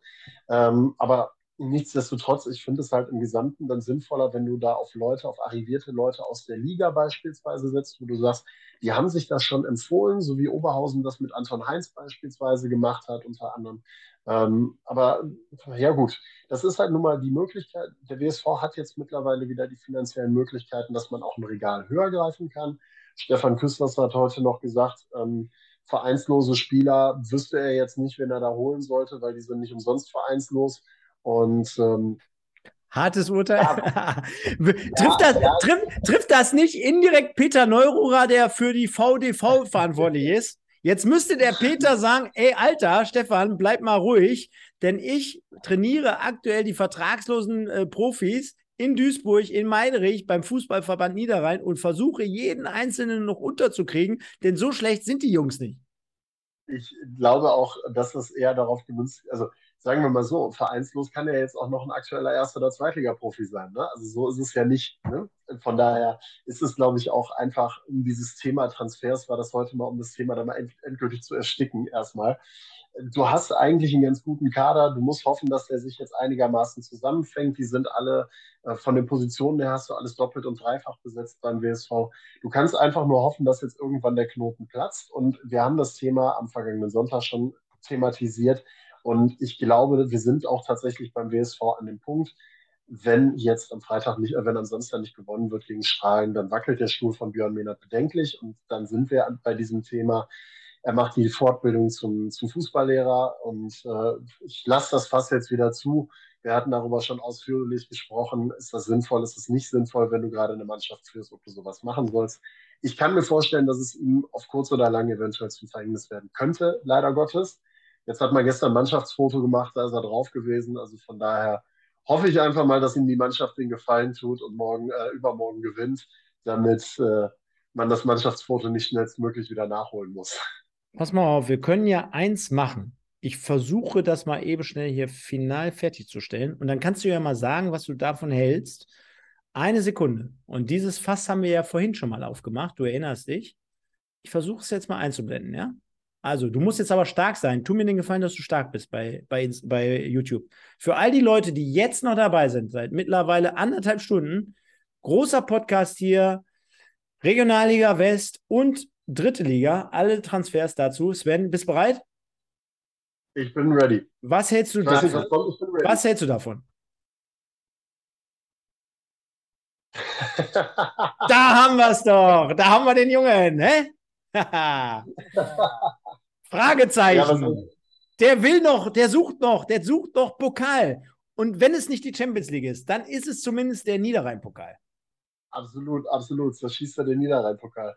Dann würdest du doch jedes Spiel für Nüsse weiterhin kommentieren. Sei ehrlich. Das ist so abwegig. Das ist ja das Schlimme. Du denkst selbst in dem Moment, denkst du darüber nach, dass das Fußballer wäre das bestimmt total geil, wenn der bei deinem Verein ist. Aber so menschlich sagen ja alle immer, das funktioniert in der Kabine nicht. Und Was glaubst du, wie viele Tore wird er schießen? Beim Wuppertaler SV? Wirklich jetzt. Ohne jetzt dieses lustige, was generell gerade um die Personalie Ronaldo umhertreibt, ne? Weil der wird ja rumgescheucht wie ein Stück Vieh, sage ich jetzt mal, von seinem Berater. Der will jetzt unterkommen, der Hauptsache, der will weg. Unabhängig jetzt, was glaubst du, was wird so ein Spieler, wenn ansatzweise das Spiel ein bisschen auf ihn ausgerichtet ist und er würde jetzt nicht gedoppelt, gedreifacht und gevierfacht werden vom Gegner, also mal vorausgesetzt, glaubst du, der wird da so die 30 Tore schießen? 40? Also immer vorausgesetzt, dass er dasselbe Engagement, also der ist ja, Ronaldo ist ja ein Spieler, der sehr, der auch sehr arbeitswillig ist, sagen wir es mal so. Ich würde ihm durchaus zutrauen, dass er über 30 Tore macht in der Regionalliga, unabhängig vom Verein. Alleine schon, weil er ja die ganzen Elfmeter schießt und die ganzen Freistöße schießt. Und ich glaube, der ein oder andere Torwart würde dann lieber ausweichen, bevor der Sonnenball dann fangen muss oder abwehren muss. Ich traue dem schon, würde ihm schon in der Regionalliga West über 30 Tore zutrauen. Aber das Konstrukt, also ich weiß nicht, ob das nicht das erste Mal in seinem Leben wäre, wo er mehr verletzt wäre, als er spielen würde. Pass auf, dann lass uns doch festhalten. Ich nehme die Sequenz raus, schicke ihm die heute Nacht noch irgendwie per Fax und schönen Gruß von dir, plus vielleicht eine Unterschrift. Der Sven Lesser alias a.k.a. sagt, hör mal, guter Cristiano, ich traue dir 30 Tore in der Regionalliga West zu und dann gebe ich dir sogar mein Wort darauf, wenn das soweit kommen sollte, Sven, dann machen wir hier jeden Sonntagabend 4 Stunden lang im Westen-Podcast mit allem Schnicki-Schnacki. Ich mache eine Werbung, ich gebe all meine Hobbys auf im Hintergrund und wir werden dieses Thema beleuchten. Ich fahre zu jedem Heim- und Auswärtsspiel vom Wuppertaler SV, bin immer am Start, denn ich glaube, es wird wahrscheinlich nicht so weit kommen. Währenddessen auch der Michael hier am Start. Schöne Grüße natürlich, guten Abend. Wir sind soweit einmal durch mit dem letzten Verein auch an dieser Stelle. Haben jetzt 1:35 auf der Uhr, haben alle, ich bin schon am Lallen, alle 4 Westclubs in der 3. Liga mit reingenommen, dort die Transfers ein wenig beleuchtet, generell so ein bisschen auf die Aufstellung drauf eingegangen, aufs Umfeld, sehr, sehr viel drumherum jetzt gerade noch ein bisschen, mal mit reingenommen, um diese Themen größer zu machen. Ich glaube, das war insgesamt eine hervorragende und runde Nummer hier an dieser Stelle. Da kann man nicht meckern, würde man jetzt sagen. Und von daher, es hat mir ultra viel Spaß gemacht, aber eine Sache haben wir ja noch, und zwar, welcher Verein in der Regionalliga West hat die besten Transfers getätigt? Und Verwunderung, oh Verwunderung, Preußen Münster ist hier mit 48% ganz weit vorne. Dann haben wir immerhin ein Kopf-an-Kopf-Rennen um Platz 2 mit RWO mit 23% und der Alemannia aus Aachen mit immerhin 20%. Und dann, Sven, es hat nichts gebracht, dass wir den Spannungsbogen so ein bisschen aufgebaut haben. Die Leute sind mittlerweile sehr, sehr gewöhnt an uns beide und an das Format. Sie haben ein bisschen Ahnung, sie hören immer wieder hier mit rein und wissen aufgrund dessen, Wuppertaler SV 6%, das läuft nicht rund dort in Wuppertal, demnach, naja, der letzte Platz, also in dem Fall Platz 4. Alle anderen Vereine haben wir, glaube ich, heute Abend immer mal wieder so am Rande beleuchtet. Ich glaube, wenn es da in der nächsten Zeit immer wieder was Wissenswertes gibt, dann sehen und hören wir uns sonntagsabends sowieso auf Im Westen, dem Magazin hier zur 3. und 4. Liga, in Klammern Regionalliga West. Und von daher, Sven, würde ich sagen, ich beschließe das Ganze jetzt mal. Wir haben eine super Community heute den ganzen Abend hier gehabt. Ob es der Andreas war, dem muss ich einfach mal grüßen jetzt hier nochmal an dieser Stelle separat. Oder aber auch den Holger, also die beiden, was die hier heute Abend reingepfeffert haben an Kommentare und an sachlicher Geschichte hier in Bezug auf alle Transfers. Ist ja der absolute Hammer. Ich glaube, demnächst machen wir es nur noch für die beiden, Sven. Dann machen wir ein eigenes Format hier immer nachts um 3. Alles weitere an den Andreas und an den guten Holger. Von daher sage ich, liebe Leute, ich verabschiede mich jetzt in ein, ich will nicht sagen Kurzurlaub, aber in ein ganz tolles und spannendes Wochenende. Ich sage jetzt nicht, wieso, weshalb, warum und wohin. Das wiederum könnt ihr am Sonntagabend aufgelöst von uns hier aufs Brot geschmiert bekommen ab 20 Uhr, denn sonst werdet ihr mich jetzt hier gleich spoilern, nur so viel an dieser Stelle. Und deswegen sage ich, Sven, deine Idee, super geile Nummer, hat mir extrem viel Spaß gemacht. Ich glaube, es war insgesamt sehr, sehr informativ, auch für viele Leute da draußen, die vielleicht jetzt nicht mit dem einen oder anderen Verein gehen, vielleicht auch nicht unbedingt in der einen oder anderen Liga zu Hause sind. Aber ich glaube, mit der einen oder anderen Personalie zumindest hat man hier was anfangen können. Von daher vielen Dank dafür und wir sehen und hören uns am Sonntag. Dir gehören natürlich wie immer die letzten Worte. Ich sage, ich bin raus. Liebe Leute, wir sehen uns Sonntag ab 20 Uhr im Westen, 3. und 4. Liga. Ciao, ciao. Ja, vielen herzlichen Dank, Stefan. Hat mir auch unheimlich viel Spaß wieder gemacht und gerade das für mich so ein bisschen als Transfer-Junkie, sowas dann auch immer mal zu beleuchten, finde ich immer mega. Gerade auch so die Auswirkungen auf die einzelnen Vereine nach den ersten Spielen. Also es war eine runde Geschichte, ging deutlich länger, als ich gedacht hätte. Wir haben bald, ja, ich würde sagen, Verlängerung haben wir jetzt auch noch fast durchgekriegt, sehr gut. Und ja, dann wünsche ich allen, die heute dabei gewesen sind, sage ich erstmal vielen herzlichen Dank und wünsche euch noch einen schönen Abend und wir sehen uns ja bald schon wieder. Sonntag, 20 Uhr im Westen und schaltet ein. Schaltet ein, abonniert, dann kriegt ihr die Infos, wann wir live sind. Drückt auf Gefällt mir, kommentiert das Video im Nachgang noch. Also von daher bis Sonntag um 20 Uhr. Auf Wiedersehen.